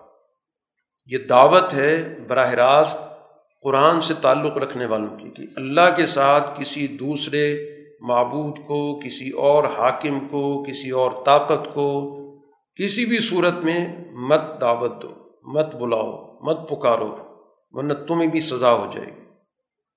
سب سے پہلے کام تو اپنا نظریہ بالکل کلیئر رکھو، واضح رکھو، اس میں کوئی آمیزش نہیں، ملاوٹ نہیں ہونی چاہیے۔ کہ تھوڑا سا اس کو بھی دے دو، تھوڑا سا اس کو بھی دے دو۔ کسی کی بھی ذہنی مروبیت نہیں ہونی چاہیے۔ اپنے ذہنوں کو آزاد رکھو۔ صرف ایک ذات کی بالادستی، اس کی برتری، اس کی بندگی، اس کے سامنے جھکنا صرف ایک ذات کے لیے۔ یہ کسی کو نہیں مل سکتا۔ دوسری بات آپ سے یہ کہی گئی کہ جتنے بھی آپ کا قریبی حلقہ ہے، سب سے پہلے آپ ان کو مستقبل کے برے نتائج سے خبردار کریں عشیرت الاقربین، جہاں سے آپ نے کام کا آغاز کرنا ہے۔ اس لیے رسول اللہ صلی اللہ علیہ وسلم نے سب سے پہلے قریش کے قبائل کو جمع کر کے براہ راست سب سے پہلے ان سے بات کی۔ اپنے خاندان کے لوگوں کو جمع کیا اور ان کو یہی کہا کہ میں تم کو مستقبل کے عذاب سے ڈرا رہا ہوں کہ جس طرز عمل پہ تم لوگ چل رہے ہو، اگر اسی پر چلو گے تو تباہی نظر آ رہی ہے۔ اور تیسری چیز قرآن حکیم نے آپ سے یہ کہی کہ جو آپ کی پیروکار جماعت ہے، آپ ان کے ساتھ بہت ہی ملنساری کے ساتھ رہیں۔ ان کے ساتھ آپ کا بہت قریبی تعلق ہونا چاہیے۔ ان کے لیے آپ اپنے بازو بچھا دیں۔ کیونکہ انہوں نے اس مشکل وقت میں آپ کا ساتھ دینا قبول کیا۔ تو جو یہ چاہتے ہیں کہ نہیں ان کمزور لوگوں کو دور کر دیا جائے تو ان کی کوئی بات نہیں سنی اور اگر یہ باتیں ماننے کے لیے تیار نہیں ہیں، تو پھر آپ ان کو چوتھی بات کہہ دیں کہ میرا تمہارے عمل سے کوئی تعلق نہیں، برات کا اعلان کر دیں انی بری میں ماتا عمل ہوں جو کچھ تم کر رہے میرا اسے کوئی تعلق نہیں۔ اور پانچویں بات قرآن حکیم نے یہ کہی کہ آپ بھی اسی عزیز الرحیم پر توکل کریں۔ جس کو قرآن حکیم ہر واقعے کے آخر میں ذکر کرتا ہے۔ ان رب لہ العزیز الرحیم، تیرا رب غالب بھی ہے، رحمت والا بھی ہے۔ آپ بھی اسی ذات پر اپنا پورا اعتماد کریں۔ تو جیسے پچھلی قوموں کے ساتھ ایک نظام چلا ہے، اسی طرح آپ کے ساتھ بھی یہی عمل ہوگا اور یہ سارے تباہ ہوں گے۔ یہ اسی طرح وہ ہے کہ عبرت کا نمونہ بنیں گے، جیسے قومی نو بنی، قوم لوت بنی، شعیب بنی، قوم حود بنی، سارے بنے اور وہ ذات جو آپ کو ہر وقت نظر میں رکھے وہ آپ کی پوری نگہبانی کر رہی ہے۔ جب آپ اللہ کے سامنے کھڑے ہوتے ہیں، پھر تحجد کے وقت آپ اللہ کے سامنے کھڑے ہوتے ہیں، اس کے سامنے جھکتے ہیں۔ جو قرآن دوسری جگہ پہ ذکر کر رہا ہے، جو ایمان والی جماعت کو آپ ابتدائی دور کے اندر تعلیم و تربیت کے لیے رات کے آخری حصے میں ان کو قرآن حکیم سناتے تھے۔ ان کی تعلیم و تربیت کا انتظام کرتے تھے۔ سارا کا سارا ہماری نگرانی میں ہو رہا ہے۔ اب یہ ان کو بتا دیں کہ یہ تو ہے اللہ کا کلام جو رب العالمین نے نازل کیا روح الامین کے ذریعے آپ کے قلب مبارک پر۔ دنیا میں ایک متوازی نظام بھی چل رہا ہے، وہ شیاطین کا نظام ہے۔ ان کا بھی نیٹ ورک ہے، اس کا بھی قرآن نے تعارف کرا دیا کہ یہ شیاطین کن کے پاس جاتے ہیں، کن کے دلوں میں بس بسے خیالات پیدا کرتے ہیں۔ اللہ کل افاقن اسیم، ہر جھوٹا آدمی ہر بہتان باندھنے والا آدمی اور تمام اخلاقی اقدار کی خلاف ورزی کرنے والا اس کو اسم کہا جاتا ہے۔ اسم کا مطلب تمام اخلاقی اقدار کو توڑ دینا۔ شیطانی نظام ان سے چل رہا ہے۔ یہ بظاہر ان کے باتیں سنتے ہیں، کوئی نہ کوئی خیالات لیتے ہیں، اکثر جھوٹی ہوتی ہیں۔ شیطان بھی ان تک جھوٹی باتیں پہنچاتا ہے۔ یہ جھوٹی باتوں کا آگے پروپیگنڈا کرتا ہے۔ اور ان کا ایک بہت بڑا جو ذریعہ ہے بات پہنچانے کا وہ شعر و شاعری ہے۔ ان کے اندر شعراء پائے جاتے ہیں۔ ان شعراء کے پاس ہوتا کچھ بھی نہیں ہے۔ صرف دور دراز کی باتیں، لمبی چوڑی گفتگو، بے بنیاد قسم کے دعوے۔ پیروکار ان کے بے راہ رو قسم کے لوگ ہوتے ہیں۔ چنانچہ قرآن کہتا ہے، ان شاعروں کو ذرا دیکھو تو صحیح کہ یہ ہر وادی میں گھوم رہے ہوں گے، ہر موضوع پہ بات کر رہے ہوں گے، زمین و آسمان کے قلابے میں لا دیں گے۔ اور وہ باتیں کہہ رہے ہوں گے جو کر نہیں رہے ہوں گے۔ حد درجہ بزدل ہوں گے، کلام ان کا سنو تو پتہ نہیں کہاں شعر و شاعری بہادری کے نمونے پیش کر رہی ہوتی ہے۔ حد درجہ بخل ہوگا، سرمایہ پرستی ہوگی، لیکن ان کے کلام کو سنو تو بڑے اس کے اندر سخاوت کی باتیں ہوں گی۔ تو وہ کہیں گے جو کرتے نہیں ہیں۔ ہاں اگر ایمان والی جماعت ہے، کچھ شاعر ایسے بھی ہیں جو واقعتاً ایمان قبول کر کے اپنی عملی زندگی کے اندر تبدیلی لے آئے۔ اور اللہ کا بکثرت ذکر کرتے ہیں، وہ شاعری کو استعمال کرنے ظلم کے مقابلے پر۔ ان کا مقصد اعلیٰ ہے، ان کی نفی نہیں کی جا رہی۔ جیسے رسول اللہ صلی اللہ علیہ وسلم کے دور کے اندر، کیونکہ اس دور کا سب سے بڑا جو اہم میڈیا تھا، لوگوں کے ذہنوں کو متاثر کرنے والا تھا، وہ شعر و شاعری تھی۔ کیونکہ شعر پڑھا جاتا تھا، پھر وہ شعر لوگوں تک منتقل ہوتا تھا، پھر مجلسوں میں جاتا تھا۔ اور اس طرح بات کہیں سے کہیں جاتی تھی۔ تو پھر رسول اللہ صلی اللہ علیہ وسلم نے حضرت حسان بن ثابت اور اسی طرح دیگر شعراء کو اس کام پہ لگایا کہ جو ان کا پروپیگنڈا، اس کا تم نے جواب دینا۔ خود رسول اللہ صلی اللہ علیہ وسلم نے ان کو اس بات کی طرف توجہ دلائی اور ان کو دعا بھی دی کہ تمہاری روح القدس مدد کرے۔ تو انہوں نے اس گویا کے چیلنج کا مقابلہ کیا کہ شعروں کا جواب پھر شعروں کی صورت میں دیا۔ تو اس میڈیا کا جو اس دور کا سب سے مؤثر طریقہ کار تھا، ابلاغ کا، اس کو پھر رسول اللہ صلی اللہ علیہ وسلم نے اس ایمان والی جماعت کے ذریعے اس کا باقاعدہ مقابلہ کیا اور اس کے ذریعے لوگوں کے ذہنوں کی صفائی کی۔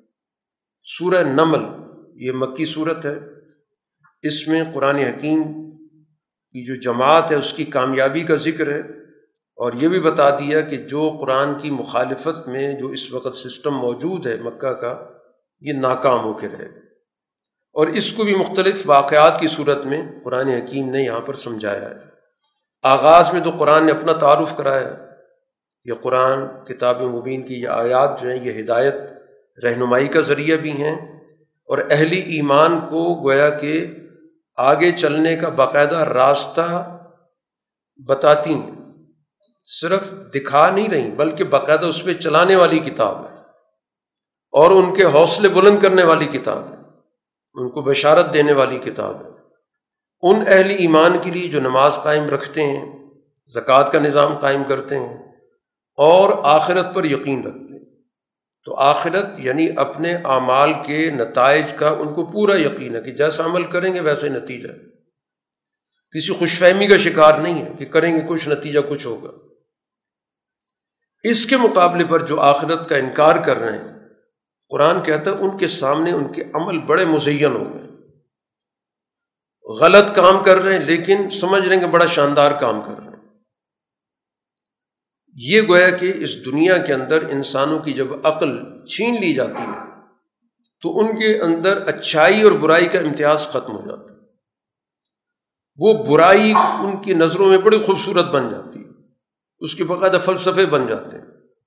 اب دنیا کے اندر جتنا بھی ظلم ہوتا ہے، ہر ظلم کا کوئی نہ کوئی فلسفہ آپ کو نظر آئے سرمایہ پرستی، اس کا اپنا ایک فلسفہ ہے، بڑی خوبصورت الفاظ میں گفتگو ہوگی۔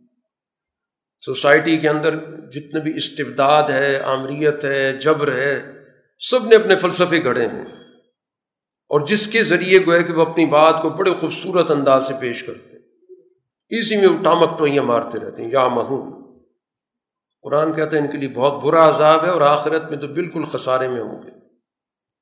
آپ کو جو اللہ تعالیٰ کی طرف سے قرآن مل رہا ہے، اللہ کی دو صفات ذکر کی گئی حکیم اور علیم۔ یہ کتاب حکمت کا نمونہ ہے کیونکہ ذات اللہ کی حکیم ہے۔ حکمت، دانائی، دانش، باتوں کی تہ تک جانا، گہرائی تک جانا، چیزوں کا آپس میں جو ایک دوسرے کے ساتھ ربط ہے، تعلق ہے، اس کو واضح کرنا۔ کہ یہ علت ہے، یہ معلول ہے، اس کا نتیجہ ہے۔ اور علم والی کتاب ہے۔ اس کے اندر ایک شعور ہے، اس کے اندر ایک گہرائی ہے۔ اس کے اندر واقعات کی جو اصل حقیقت ہے، وہ بیان کی۔ قرآن حکیم یہاں پر موسیٰ علیہ السلام کے اس واقعے کا ذکر کر کے کہ اللہ تعالیٰ نے جب ان کو رسالت کا منصب عطا کیا تھا، تو اس موقع پر جو ان کو نشانی دی گئی تھی، عصا کی صورت میں، جس کا پہلے بھی ذکر آیا کہ وہ ایک اجدہا کی صورت میں تبدیل ہوا، تو اس موقع پر موسیٰ علیہ السلاۃ والسلام ظاہر جھجک گئے۔ خوف میں آ گئے کیونکہ بالکل ایک نئی چیز آ گئی، تو اللہ نے اس موقع پر جو ان سے کہا تھا کہ لا تخف آپ خوف زدہ نہ ہوں، انی لا یخاف لدی المرسلوں میرے پاس رسول خوف زدہ نہیں ہوتے۔ یہ قرآن نے جامع جملے کے طور پر کیا کہ جو بھی رسول ہوگا، وہ خوف نہیں کھائے گا۔ یہ پیغام رسول اللہ صلی اللہ علیہ وسلم کو دیا جا رہا ہے کہ آپ نے بھی اس سوسائٹی کے کسی بھی طاقتور شخص کے سامنے کسی درجے میں خوف نہیں کھانا۔ طاقت کا توازن تو بالکل ایک طرف ہے ہی نہیں۔ ابو جہل کا، ابو لاب کا پورا کا پورا نظام کھڑا ہے۔ لیکن آپ سے یہی، جیسے قرآن نے موسا علیہ السلام کا یہاں واقعہ ذکر کیا، تو بتانے کا مقصد ایک اصول کے درجے میں کہ جو اللہ کا بھیجا ہوا ہوگا، رسول ہوگا، وہ کسی سے خوف زدہ نہیں ہوگا۔ صرف اس کے دل کے اندر اللہ تعالیٰ کے ساتھ ایک تعلق خوشیت ہوگی۔ قرآن حکیم یہاں پر اس چیز کو بھی واضح کر رہا ہے کہ یہ انکار کرنے والوں کی نوعیت کیا ہوتی ہے۔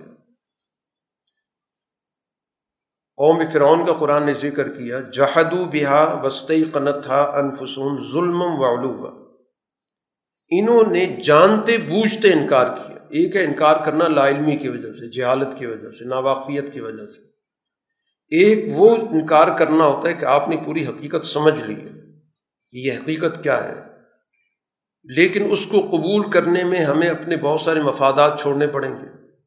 ہمیں حقیقت پسند بننا پڑے گا۔ اس وجہ سے اس کو قبول نہیں کرنا۔ حقیقت واضح ہے لیکن قبول کرنے کے لیے تیار نہیں۔ اور کس وجہ سے ظلم اور بالادستی کی سوچ کی وجہ سے؟ یہ وہ سوچ ہے جو انبیاء کے مقابلے پر آتی ہے۔ ظلم کی سوچ، برتری، بالادستی کی سوچ اور اس کی بنیاد پہ حقائق کا انکار کرنے۔ تو قرآن کہتا ہے، دیکھو فسادی لوگوں کا انجام ہوا تو کیسے ہوگا؟ جو بھی فساد کرے گا تو اس کا انجام فرعون جیسا ہوگا۔ یہ سنایا گیا ان فسادیوں کو جو رسول اللہ صلی اللہ علیہ وسلم کے سامنے تھے۔ وہی ابو جہل کا ہوا۔ اور یہ تاریخ اسی طرح دہرائی جاتی رہے گی۔ جو بھی ابو جال فرعون کے راستے پہ چلتا رہے گا، اسی طرح دنیا کے لیے عبرت کا نمونہ بنے قرآن حکیم نے یہاں پر داؤد علیہ السلام، سلیمان علیہ السلام کا خاص طور پر ذکر کیا کہ اللہ تعالیٰ نے ان کو علم عطا کیا۔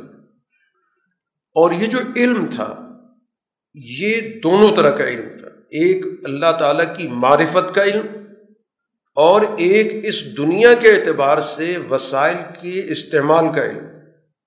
جو قرآن نے آگے واقعات ذکر کیے، ان کا تعلق دنیا کے نظام سے کہ کس طرح اللہ تعالیٰ نے اس دنیا کے اندر نئی نئی چیزیں ان انبیاء کے ذریعے متعارف کریں۔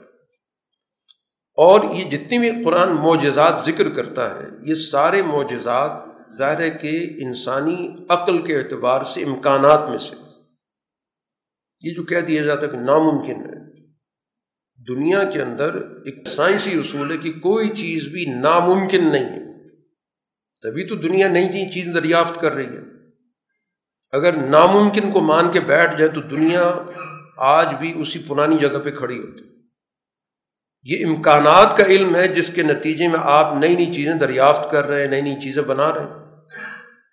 تو اس لیے معجزات پہ یہ سوال اٹھانا کہ ناممکن ہے، تو اس کا مطلب یہ کہ آپ کا ذہن جامد ہے، جمود کا شکار آپ اپنی سوچ سے آگے دیکھنے کے لیے تیار ہی نہیں ہیں۔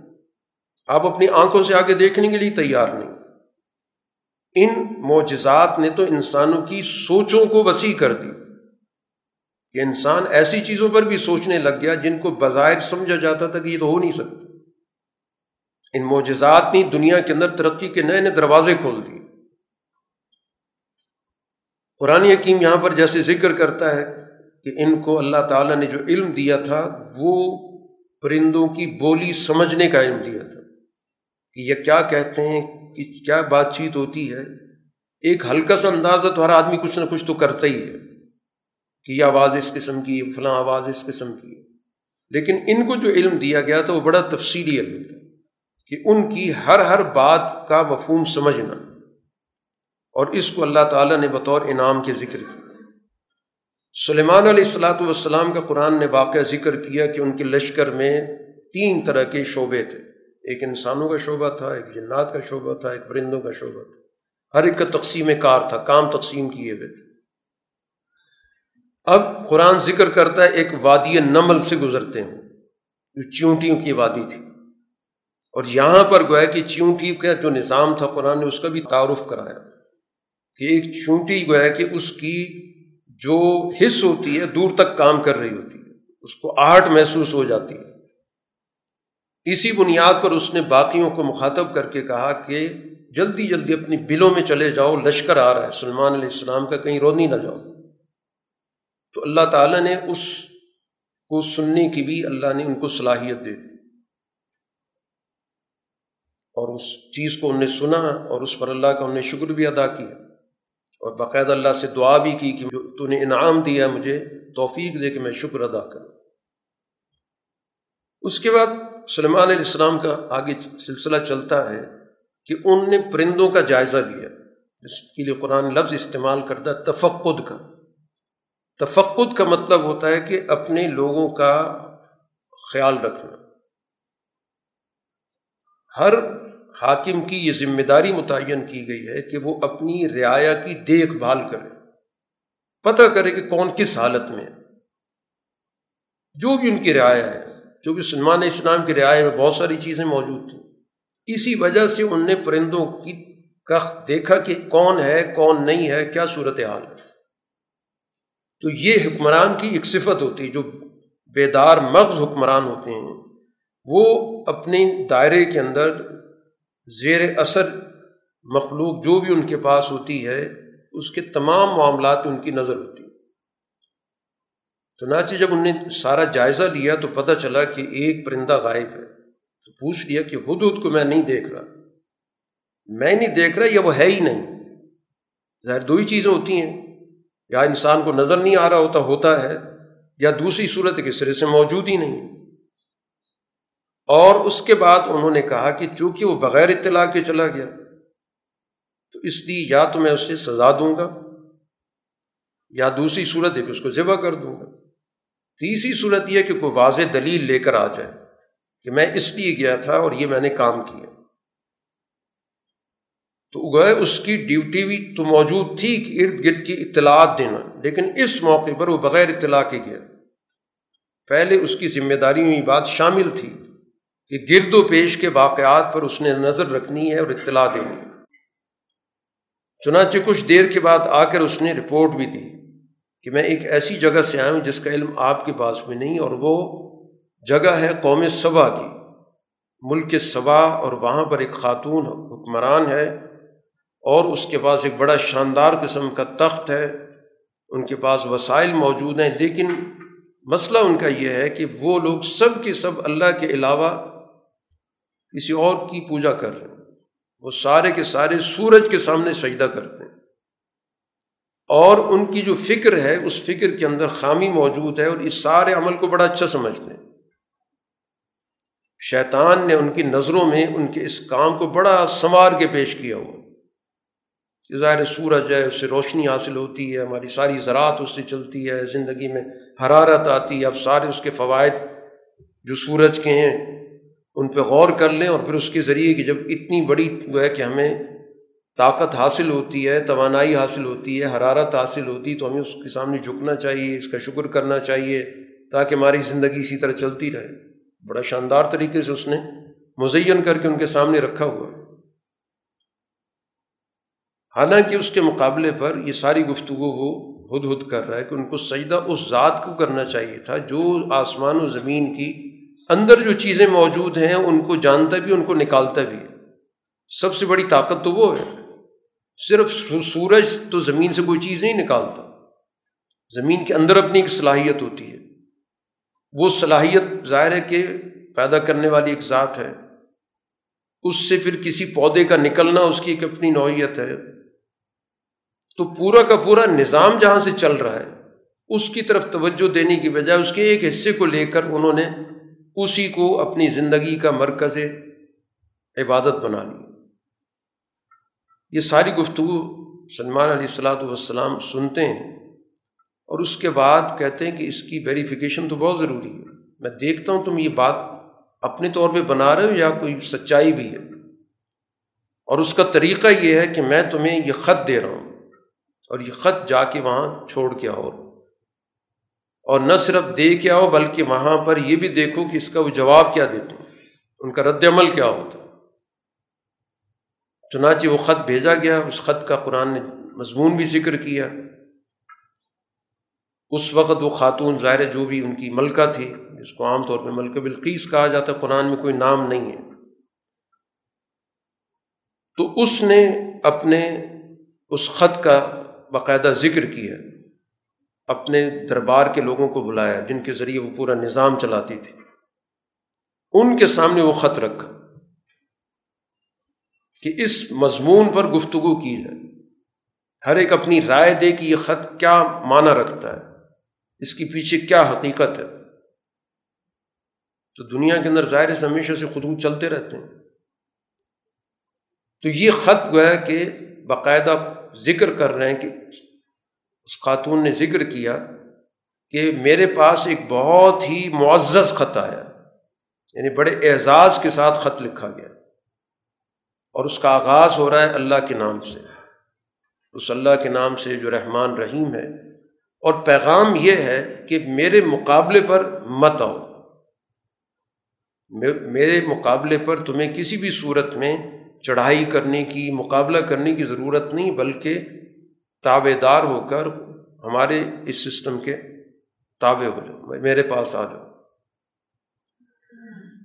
یہ گویا کہ دعوت ہے، مقصد اس کا یہ ہے کہ کوئی بھی صحیح سلطنت ہوتی ہے، عدل پر قائم، اس کی یہ ذمہ داری ہوتی ہے کہ گرد و پیش میں کوئی اور ملک موجود ہے۔ تو اس ملک کو کسی بھی صورت میں وہ دشمنی کی طرف نہ جانے دے کیونکہ کوئی بھی ملک اپنی سرحد پہ دشمن ملک برداشت نہیں کر سکتا تو اس کی سب سے پہلی دعوت ہی یہی ہے کہ مقابلے پر آنے کی ضرورت نہیں ہے۔ بلکہ تم ہمارے اس نظام کی جو بین الاقوامی درجے کا موجود ہے، اس کی اتباع اختیار کرو اس کی تعبیت اختیار کرو اب اس کو اس نے اپنے اس دربار میں پیش کیا۔ آج کی زبان میں کہہ لیں کہ کابینہ کے سامنے پیش کیا اور کہا کہ مجھے بتاؤ اس معاملے میں مجھے کیا کرنا چاہیے۔ اور میں اس وقت تک فیصلہ نہیں کرتی جب تک کہ تم سب موجود نہ ہو۔ یعنی اس کا جو نظام تھا وہ مشاورتی تھا۔ باوجود ملکہ ہونے کے، اختیارات رکھنے کے، لیکن اس نے اپنے جو سسٹم بنایا ہوا تھا، وہ سسٹم اس نے مشاورت پہ بنا رکھا تھا کہ سب لوگوں کی رائے لے کر فیصلہ کیا جائے۔ اب جو وہاں بیٹھے تھے، ظاہر ہے اس کے اندر اس کے جرنیل بھی بیٹھے تھے۔ باقی درباری بیٹھے تھے۔ تو انہوں نے جواب دیا کہ نحن الو قوت، ہم طاقتور لوگ ہیں، ہم جنگجو لوگ ہیں۔ اب فیصلہ آپ نے کرنا ہے، یہ ہمارا کام نہیں ہے۔ جن کا کام دفاع کا ہوتا ہے ان کا کام سیاسی معاملات میں مداخلت کرنا نہیں ہوتا۔ ہمیں تو آپ نے حکم دینا ہے ہم نے لڑنا ہے، ہم لڑنے کے لیے تیار ہیں۔ ہمارا جو شعبہ ہے، اس حوالے سے ہم آپ کو مطمئن کر دیتے فیصلہ آپ نے خود کرنا ہے۔ خود دیکھ لیں، لڑنا چاہیے کہ نہیں لڑنا چاہیے۔ تو گویا یہ کام جو سیاسی قیادت ہوتی ہے اس کا کام ہوتا ہے۔ وہ معاملات کو دیکھتی ہے کہ اس موقع پر ہمیں جنگ کی طرف جانا چاہیے، صلح کی طرف جانا چاہیے، بات چیت کرنی چاہیے۔ لڑنے والوں کا یہ کام نہیں ہوتا کہ وہ یہ مشورہ دیں کہ لڑائی کریں یا نہ کریں۔ لڑنے والوں کا کام تو ہوتا ہے کہ چوبیس گھنٹے ہم لڑنے کے لیے تیار بیٹھے۔ جب آپ آڈر دیں گے ہم لڑ پڑیں گے۔ وہ یہ مشورے نہیں دیتے کہ لڑا جائے کہ نہ لڑا جائے۔ یہ کاموں کی ایک تقسیم ہوتی ہے۔ دنیا کا نظام چلتا ہی اسی طرح۔ کہ کچھ لوگ گویا کہ حالات کو سمجھتے ہیں، ان کے پاس حکمت عملی ہوتی ہے اور کچھ کے پاس اپنی ایک طاقت ہوتی ہے۔ تو اسی وجہ سے وہ نظام ان کا چل رہا تھا۔ باوجود اس کی کہ اس نے ان کو مشاورت میں شریک کیا۔ کہ ہمیں کیا رد عمل دینا چاہیے؟ ان کا فیصلہ آپ کریں۔ جو بھی رد عمل دینا ہے۔ باقی ہماری طاقت ہے، ہم لڑ سکتے اس پر اس خاتون نے اپنا ایک تجزیہ پیش کیا۔ اس سے پتہ چلتا ہے کہ وہ معاملات اس کی بڑی گہری نظر تھی اس نے کہا، دیکھیں، جنگ جب ہوتی ہے اور یہ جو خاص طور پر بادشاہ لوگ ہوتے ہیں، جب یہ کسی بھی ملک پہ حملہ کر دیتے ہیں، تو پھر وہاں پہ افراتفری پھیل جاتی ہے۔ فساد پیدا ہو جاتا ہے۔ قانون ٹوٹ جاتا ہے، نظام ٹوٹ جاتا ہے۔ اور جو سوسائٹی کے معزز لوگ ہوتے ہیں، ان سے سب چیزیں چھین لی جاتی ہیں، وہ ذلیل ہو جاتی ہیں۔ تو اس کی جنگ تو مسئلے کا حل ہے ہی نہیں۔ اب اس کو آگے کیسے بڑھایا جائے؟ اس مقصد کے لیے اس نے کہا ان کے عزائم کا جائزہ لینا چاہتے ہیں کہ ان کے عزائم ہیں کیا؟ وہ چاہتے کیا ہیں؟ تو میں ان کے پاس کچھ تحائف بھیجتی ہوں۔ اس سے اندازہ ہوگا کہ کس طرح کی سوچ ہے ان کی۔ جن کو میں ہدایہ، تحائف دے کر بھیجوں گی، تو ان سے پتہ چلے گا کہ اس موقع پر ان لوگوں کا کیا رد عمل تھا، انہوں نے کیا کہا، کس طرح کا ان کا بیہیویئر تھا۔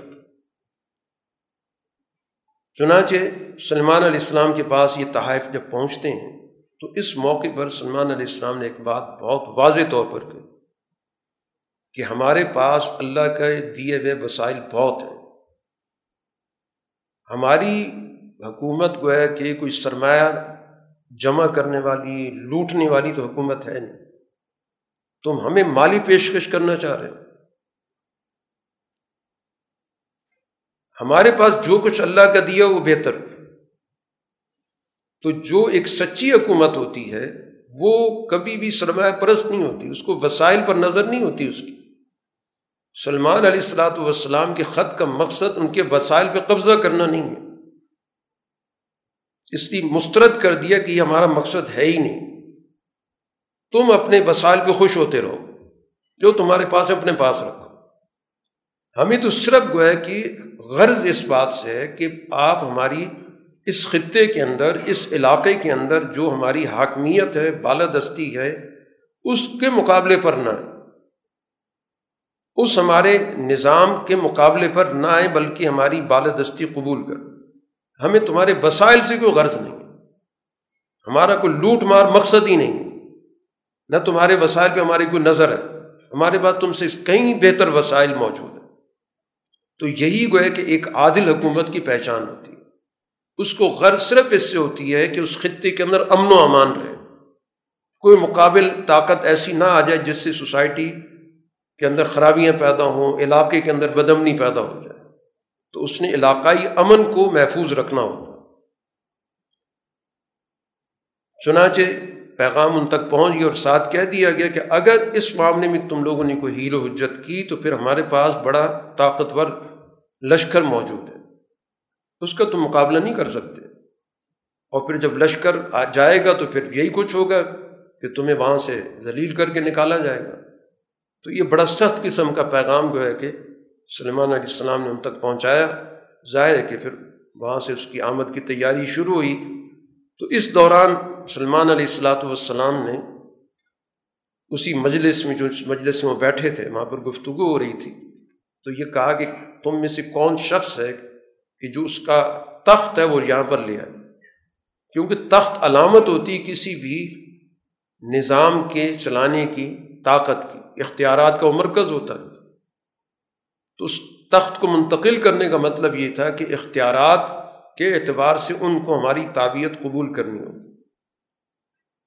وہ قرآن یہاں ایک مکالمہ ذکر کیا کہ ایک بہت طاقتور قسم کا افریت قسم کا جن تھا، اس نے کہا کہ آپ کے اٹھنے سے پہلے میں لے آؤں گا۔ لیکن ایک صاحب علم نے کہا کہ میں پلک جھبکنے میں لے آؤں۔ قرآن نے صاحب علم کا کوئی نام نہیں لیا کہ کون ہے۔ کوئی کہتا وزیر ہے، خود سلمان علیہ السلام بھی ہو سکتے ہیں۔ تو بہرحال وہ پلک جھبکنے میں وہاں پہنچ گیا، جتنی جلدی ہو سکتا تھا۔ سلمان علیہ السلام نے بھی اس کو بھی کہا کہ اللہ نے مجھے آزمایا ہے کہ میں اس پر اللہ کا شکر ادا کرتا ہوں یا ناشکری کرتا ہوں یا میرے اندر گھمنڈ پیدا ہو جاتا ہے۔ اور جو شکر کرتا ہے، اپنے لیے کرتا ہے، جو ناشکری کرتا ہے، تو رب کو تو کسی کی ضرورت نہیں۔ بہرحال حکم دے دیا کہ اس تخت کو تھوڑا سا تبدیل کر دیا جائے۔ ہم دیکھنا چاہتے ہیں کہ یہ خاتون کتنی سمجھدار یہ معاملات کو کتنا سمجھتی ہے۔ بہرحال جب وہ آئی تو سب سے پہلے سلمان علیہ السلام نے یہ پوچھا کہ کیا تمہارا تخت اس جیسا ہے؟ تو چونکہ کچھ تبدیلی ہو چکی تھی تو اس کے بھی بڑے جچے تلے الفاظ ہیں کہ اسی جیسا ہے۔ قرآن کہتا ہے کہ اس سے پہلے گویا کہ اس کے پاس چیزوں کو سمجھنے کا علم تھا۔ اور اب وہاں پر جو ہے ظاہر ہے کہ وہ تعبیت میں پہنچی۔ اب ماحول اس کا ایسا تھا کہ جس نے اس کو غلط راستے پہ ڈالا ہوا تھا۔ یعنی ذاتی طور پر وہ بہت سوجھ بوجھ والی خاتون ہے۔ لیکن گرد و پیش جیسے ہواری ہوتے ہیں، درباری ہوتے ہیں۔ وہ گویا کہ اس عمل پر اثر انداز ہوتے ہیں۔ قرآن نے یہی کہا سدہ ماکانت تابد مندون اللہ کہ اس کو روک رکھا تھا اس ماحول نے کہ وہ اللہ کی بندگی سے ہٹ کر جو یہ خرافات و سورج پرستی وغیرہ وغیرہ اس کی طرف چلی گئی، تو بنیادی طور پر اس کا اپنا مسئلہ نہیں تھا۔ اس کا ماحول ایسا تھا جس کی وجہ سے اس نے اس قوم سے اپنا تعلق جوڑ لیا جو کفر کرنے والی تھی۔ اس کے بعد ان کو دعوت دی کہ ایک محل تھا جو شیشے کا بنا ہوا تھا، جب اس نے دیکھا کہ محل میں جانا ہے اور درمیان سے پانی سے گزر کے جانا ہے۔ چنانچہ پانی سے گزرنے کے لیے ظاہر اس نے اپنے پائنچے اوپر اٹھائے۔ تو سلمان علیہ السلام نے اس کو بتایا کہ نہیں، یہ پانی نہیں، اس کے اوپر شیشہ ہے۔ شفاف شیشہ تھا جس کی وجہ سے محسوس نہیں ہو رہا تھا، لگتا یہ تھا کہ نیچے پانی موجود ہے۔ اس موقع پر اس کو احساس ہوا۔ کہ میں جن چیزوں کو دیکھ رہی ہوں، حقیقت کچھ اور ہوتی ہے۔ اور اس کو فوراً اپنی اس فکر کی طرف کہ ہم سورج کی پرستش کر رہے ہیں۔ اس چیز کی طرف ہماری نظر نہیں جا رہی کہ اس سورج کو روشنی کس نے دی اس سورج کی حرارت کہاں سے آئی ہے؟ ہم ظاہری چیز کو دیکھ کر اس کی عبادت کر رہے ہیں۔ اور جہاں سے یہ روشنی، حرارت، توانائی آ رہی ہے، ادھر سے ہماری نظر اوجل ہو گئی۔ بالکل اسی طرح جیسے ہم نے یہاں پہ پانی کو دیکھا اور اس کے اوپر جو شیشہ تھا اس پہ ہماری نظر نہیں گئی۔ تو اس لیے فوراً ہی اس کے اندر وہ احساس بیدار ہوا اور اس نے واضح طور پر اپنے اس غلط طرز عمل کا اعتراف کیا۔ ربی ظلم تو نفسی، کہ واقعتاً میں نے اپنے ساتھ ظلم کر رکھا تھا اور اب میں سلیمان علیہ السلام کے ساتھ اس رب العالمین کے لیے اپنے گردن کو جھکاتی ہوں۔ تو قرآن حکیم نے گویا کہ اس واقعے کے ذریعے در حقیقت حکومت کا ایک نمونہ بھی سامنے پیش کر دیا کہ انبیاء علیہ الصلاۃ والسلام اس دنیا کے اندر، حکومت کے نظام کے اندر بھی اعلیٰ درجے کی ان کے پاس صلاحیت موجود ہوتی ہے۔ اور اس حکومتی نظام کو ذکر کرنے کا مقصد اہل ایمان کے سامنے بھی یہی بتانا ہے کہ رسول اللہ صلی اللہ علیہ وسلم جو بظاہر جس وقت یہ آیتیں اتری ہیں، اس وقت تو مکہ کے اندر موجود ہیں۔ بظاہر تو نظر نہیں آ رہا مستقبل۔ لیکن اس واقعے کے ذریعے در حقیقت ان کے اندر یہ حوصلہ پیدا کیا گیا کہ جس طرح سلمان علیہ السلام کو اللہ نے دنیا کے اندر حکومت عطا کی، اسی طرح آپ کی بھی حکومت ہوگی۔ اور اس حکومت کا دائرہ بھی خاصا وسیع ہوگا۔ گرد و پیش کی جتنی اقوام یا ممالک ہیں، وہ اسی طرح اس کے تابع ہو جائیں گے، جس طرح کہ یہاں پر قوم صبا کی حکومت سلمان علیہ السلاۃ والسلام کے تابع ہو گئی۔ اس کے بعد قرآن حکیم نے قوم سمود کے واقعے کا ذکر کیا۔ اور یہاں پر خاص طور پر قرآن نے ذکر کیا کہ صالح علیہ السلاۃ والسلام کے مقابلے پر نو قبیلے جمع ہو گئے۔ یہ اتحاد ہمیشہ سے بنتے چلے آتے ہیں۔ اور مسئلہ ان کا کیا تھا؟ یوف سدون فساد کرنا تھا۔ اب انہوں نے مل کے ایک پلاننگ کی۔ رسول اللہ صلی اللہ علیہ وسلم کے زمانے میں بھی اسی طرح نو قبائل جمع ہوئے۔ جب رسول اللہ صلی اللہ علیہ وسلم کے خلاف حکمت عملی بنی، وہاں بھی یہی کچھ تھا۔ یہی پورا منظر جو قرآن یہاں پہ ذکر کر رہا ہے۔ اب یہ نو قبیلوں کے سردار جمع ہوتے ہیں اور فیصلہ یہ کرتے ہیں کہ ہمیں راتوں رات صالح علیہ السلام ان کے گھر والوں پہ حملہ کر دینا چاہیے۔ قتل کریں انہیں۔ اور پھر اس کے بعد دن کے وقت جو بھی ان کا کوئی وارث ہوگا تو ان کے سامنے ہم قسمیں کھائیں گے۔ ہمیں تو پتہ نہیں کہ کس نے ان کو مار دیا۔ اور ہم سچے لوگ ہیں۔ قرآن کہتا ہے، انہوں نے تدبیر چلی، خفیہ سازش کی، ہم نے بھی کی۔ ان کو نہیں پتہ چلا کہ ہم نے فوراً فیصلہ کیا اور صالح علیہ السلام کو وہاں سے نکالا اور ان پر ہم نے عذاب بھیج دیے تو یہاں بھی قرآن حکیم بتا رہا ہے کہ یہ بھی سازش کریں گے آپ کے خلاف، قریش۔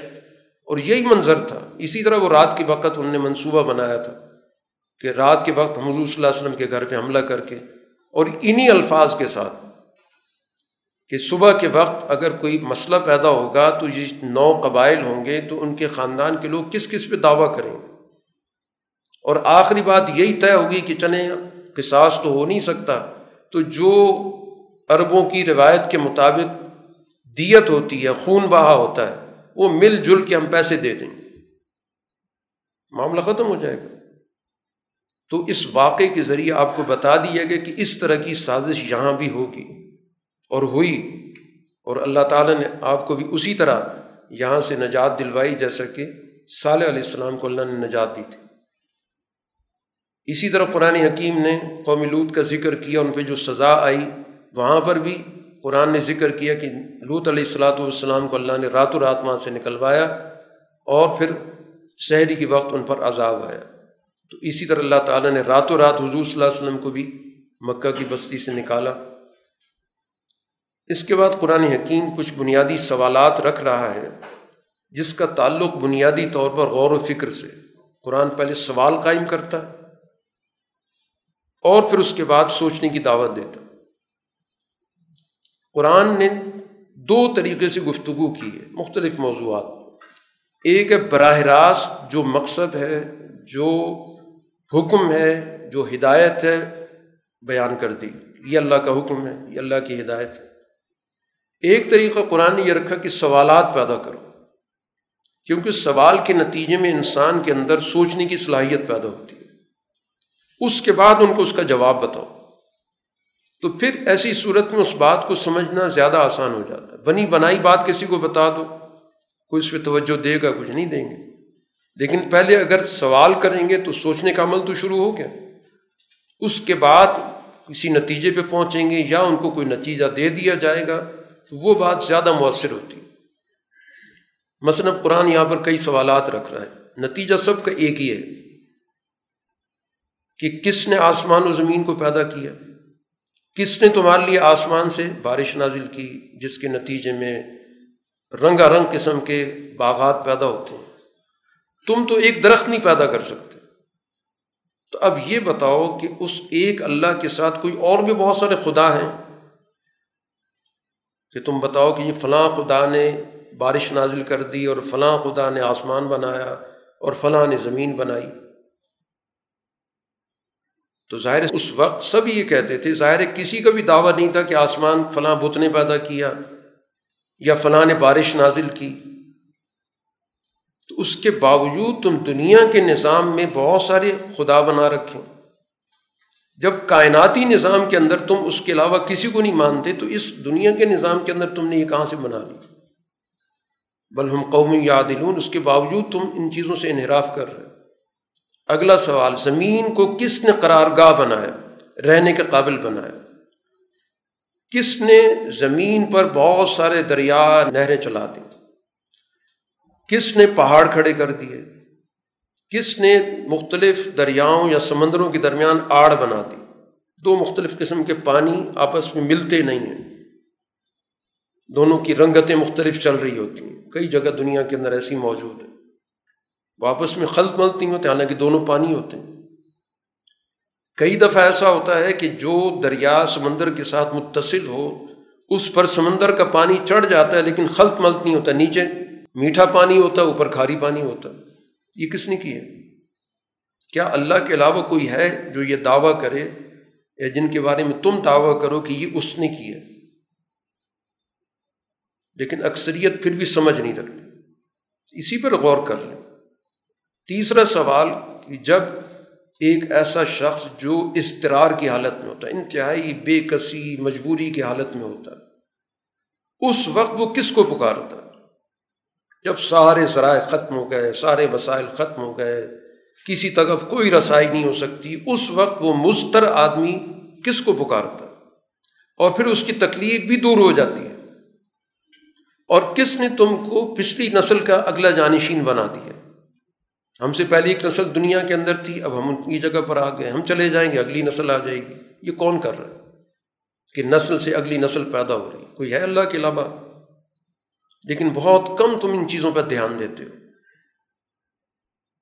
چوتھا سوال، پھر اللہ نے یہی کیا کہ کون ہے تمہیں اندھیروں کے اندر، چاہے خشکی کے اندھیرے ہوں، سمندر کے اندھیرے ہوں، کون رہنمائی کرتا ہے؟ کہ تمہیں پتہ چلتا کہ ہم صحیح سمت میں جا رہے ہیں کہ نہیں جا رہے۔ کون ہوائیں بھیجتا ہے جس سے ہمیں پتہ چل رہا ہوتا ہے کب اس کے بعد بارش آ رہی ہے؟ کیا اللہ کے علاوہ کوئی اور ہے؟ اس کے باوجود تم جن کو شریک کر رہے تو اللہ تعالیٰ تم سے بہت بلند و بالا ہے۔ ایک اور سوال کہ ہر چیز کی خلقت کا آغاز کون کرتا ہے؟ ہر چیز، چاہے وہ نباتات ہو، چاہے وہ حیوانات ہوں، انسان ہو، آغاز کون کرتا ہے؟ کہاں سے پیدا ہوتی ہے؟ کون پیدا کرتا ہے؟ اور کون پھر دوبارہ پیدا کرے گا؟ اور تمہیں یہ وسائل رزق کی کون دیتا ہے؟ چاہے آسمان سے کوئی چیز آ رہی ہے، زمین سے اگ رہی ہے، اللہ کے علاوہ کوئی اور ہے؟ ہے تو قرآن کہتا ہے دلیل لے آؤ اگر سچے ہو تو۔ دلیل سے بات ہوگی۔ اب یہ سارے کو ہے کہ قرآن حکیم نے سوال پیدا کیے، اللہ کے ساتھ کوئی اور ہے جو اس سسٹم کے اس کے ساتھ شریک ہو؟ آخر میں پھر قرآن سب کے نتیجے کے طور پہ ذکر کرتا ہے کہ آپ اعلان ان سے کہہ دیں کہ جو آسمان و زمین میں رب ہے وہ اس کے علاوہ کوئی غیب کی بات نہیں جانتا۔ قرآن حکیم نے یہاں پر آخرت کے عذاب پر دنیاوی عذاب سے بھی استدلال کیا کہ دنیا کے اندر تم کھنڈرات دیکھ رہے ہو، بہت ساری تمہیں تباہ حال قومی نظر آئیں گی۔ تو اسی سے اندازہ کر لو کہ جیسے اس دنیا کے اندر زوال آیا ہے، تو اسی طرح ایک جامع نظام اللہ نے آخرت کا رکھا ہے، جس میں ایک ایک آدمی کا علیحدہ علیحدہ حساب و کتاب ہونا دنیا میں تو اجتماعی عذاب آ گیا کہ ایک قوم کے اندر اجتماعی طور پر فساد تھا، زوال آ گیا۔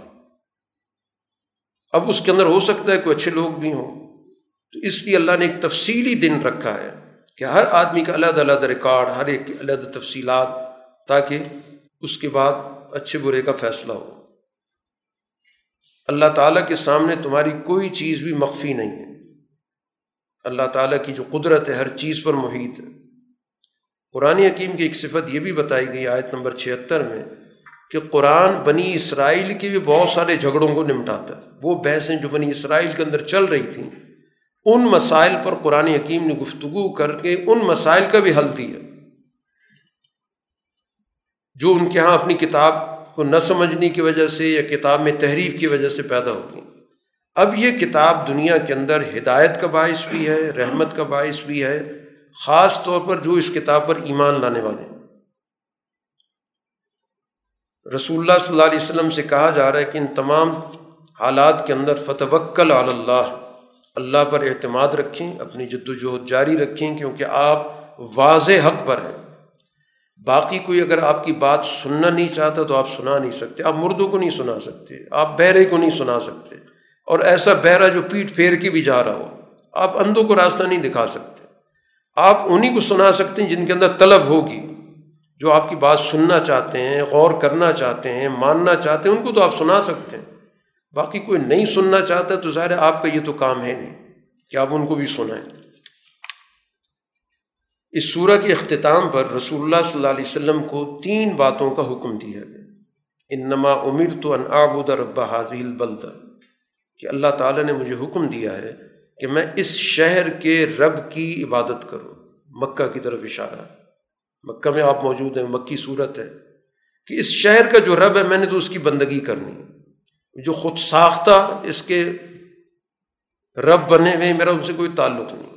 میں تو اس رب کی عبادت کرتا ہوں جو اس نے اس پورے شہر کو محترم بنا دیا، امن والا بنا دیا۔ میری دعوت تو یہ ہے، تم اس شہر کی عظمت مانتے ہو، اس کا احترام مانتے ہو۔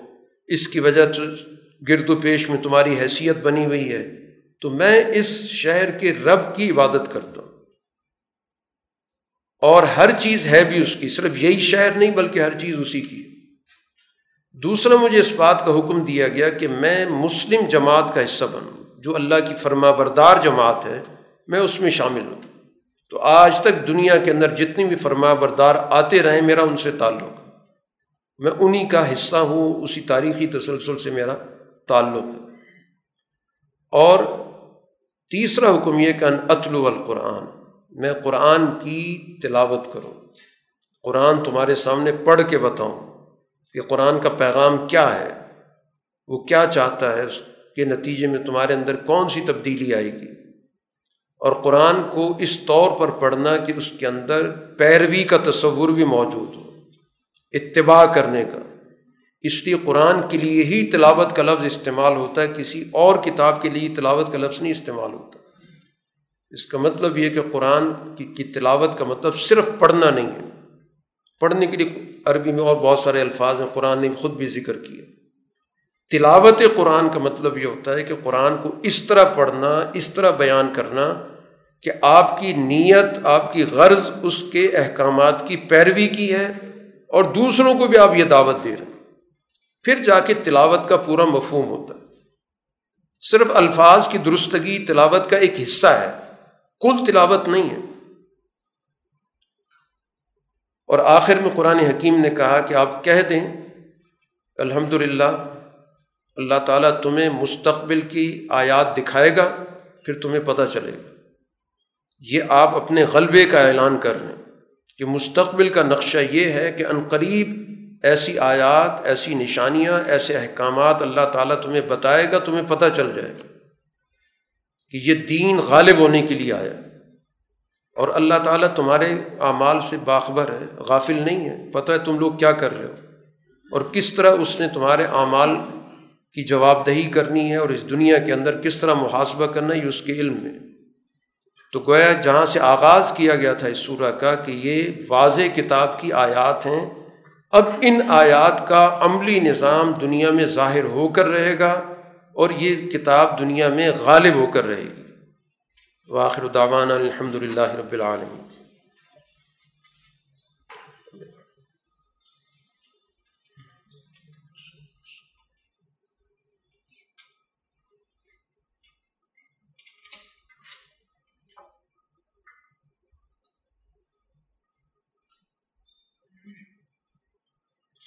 دماغی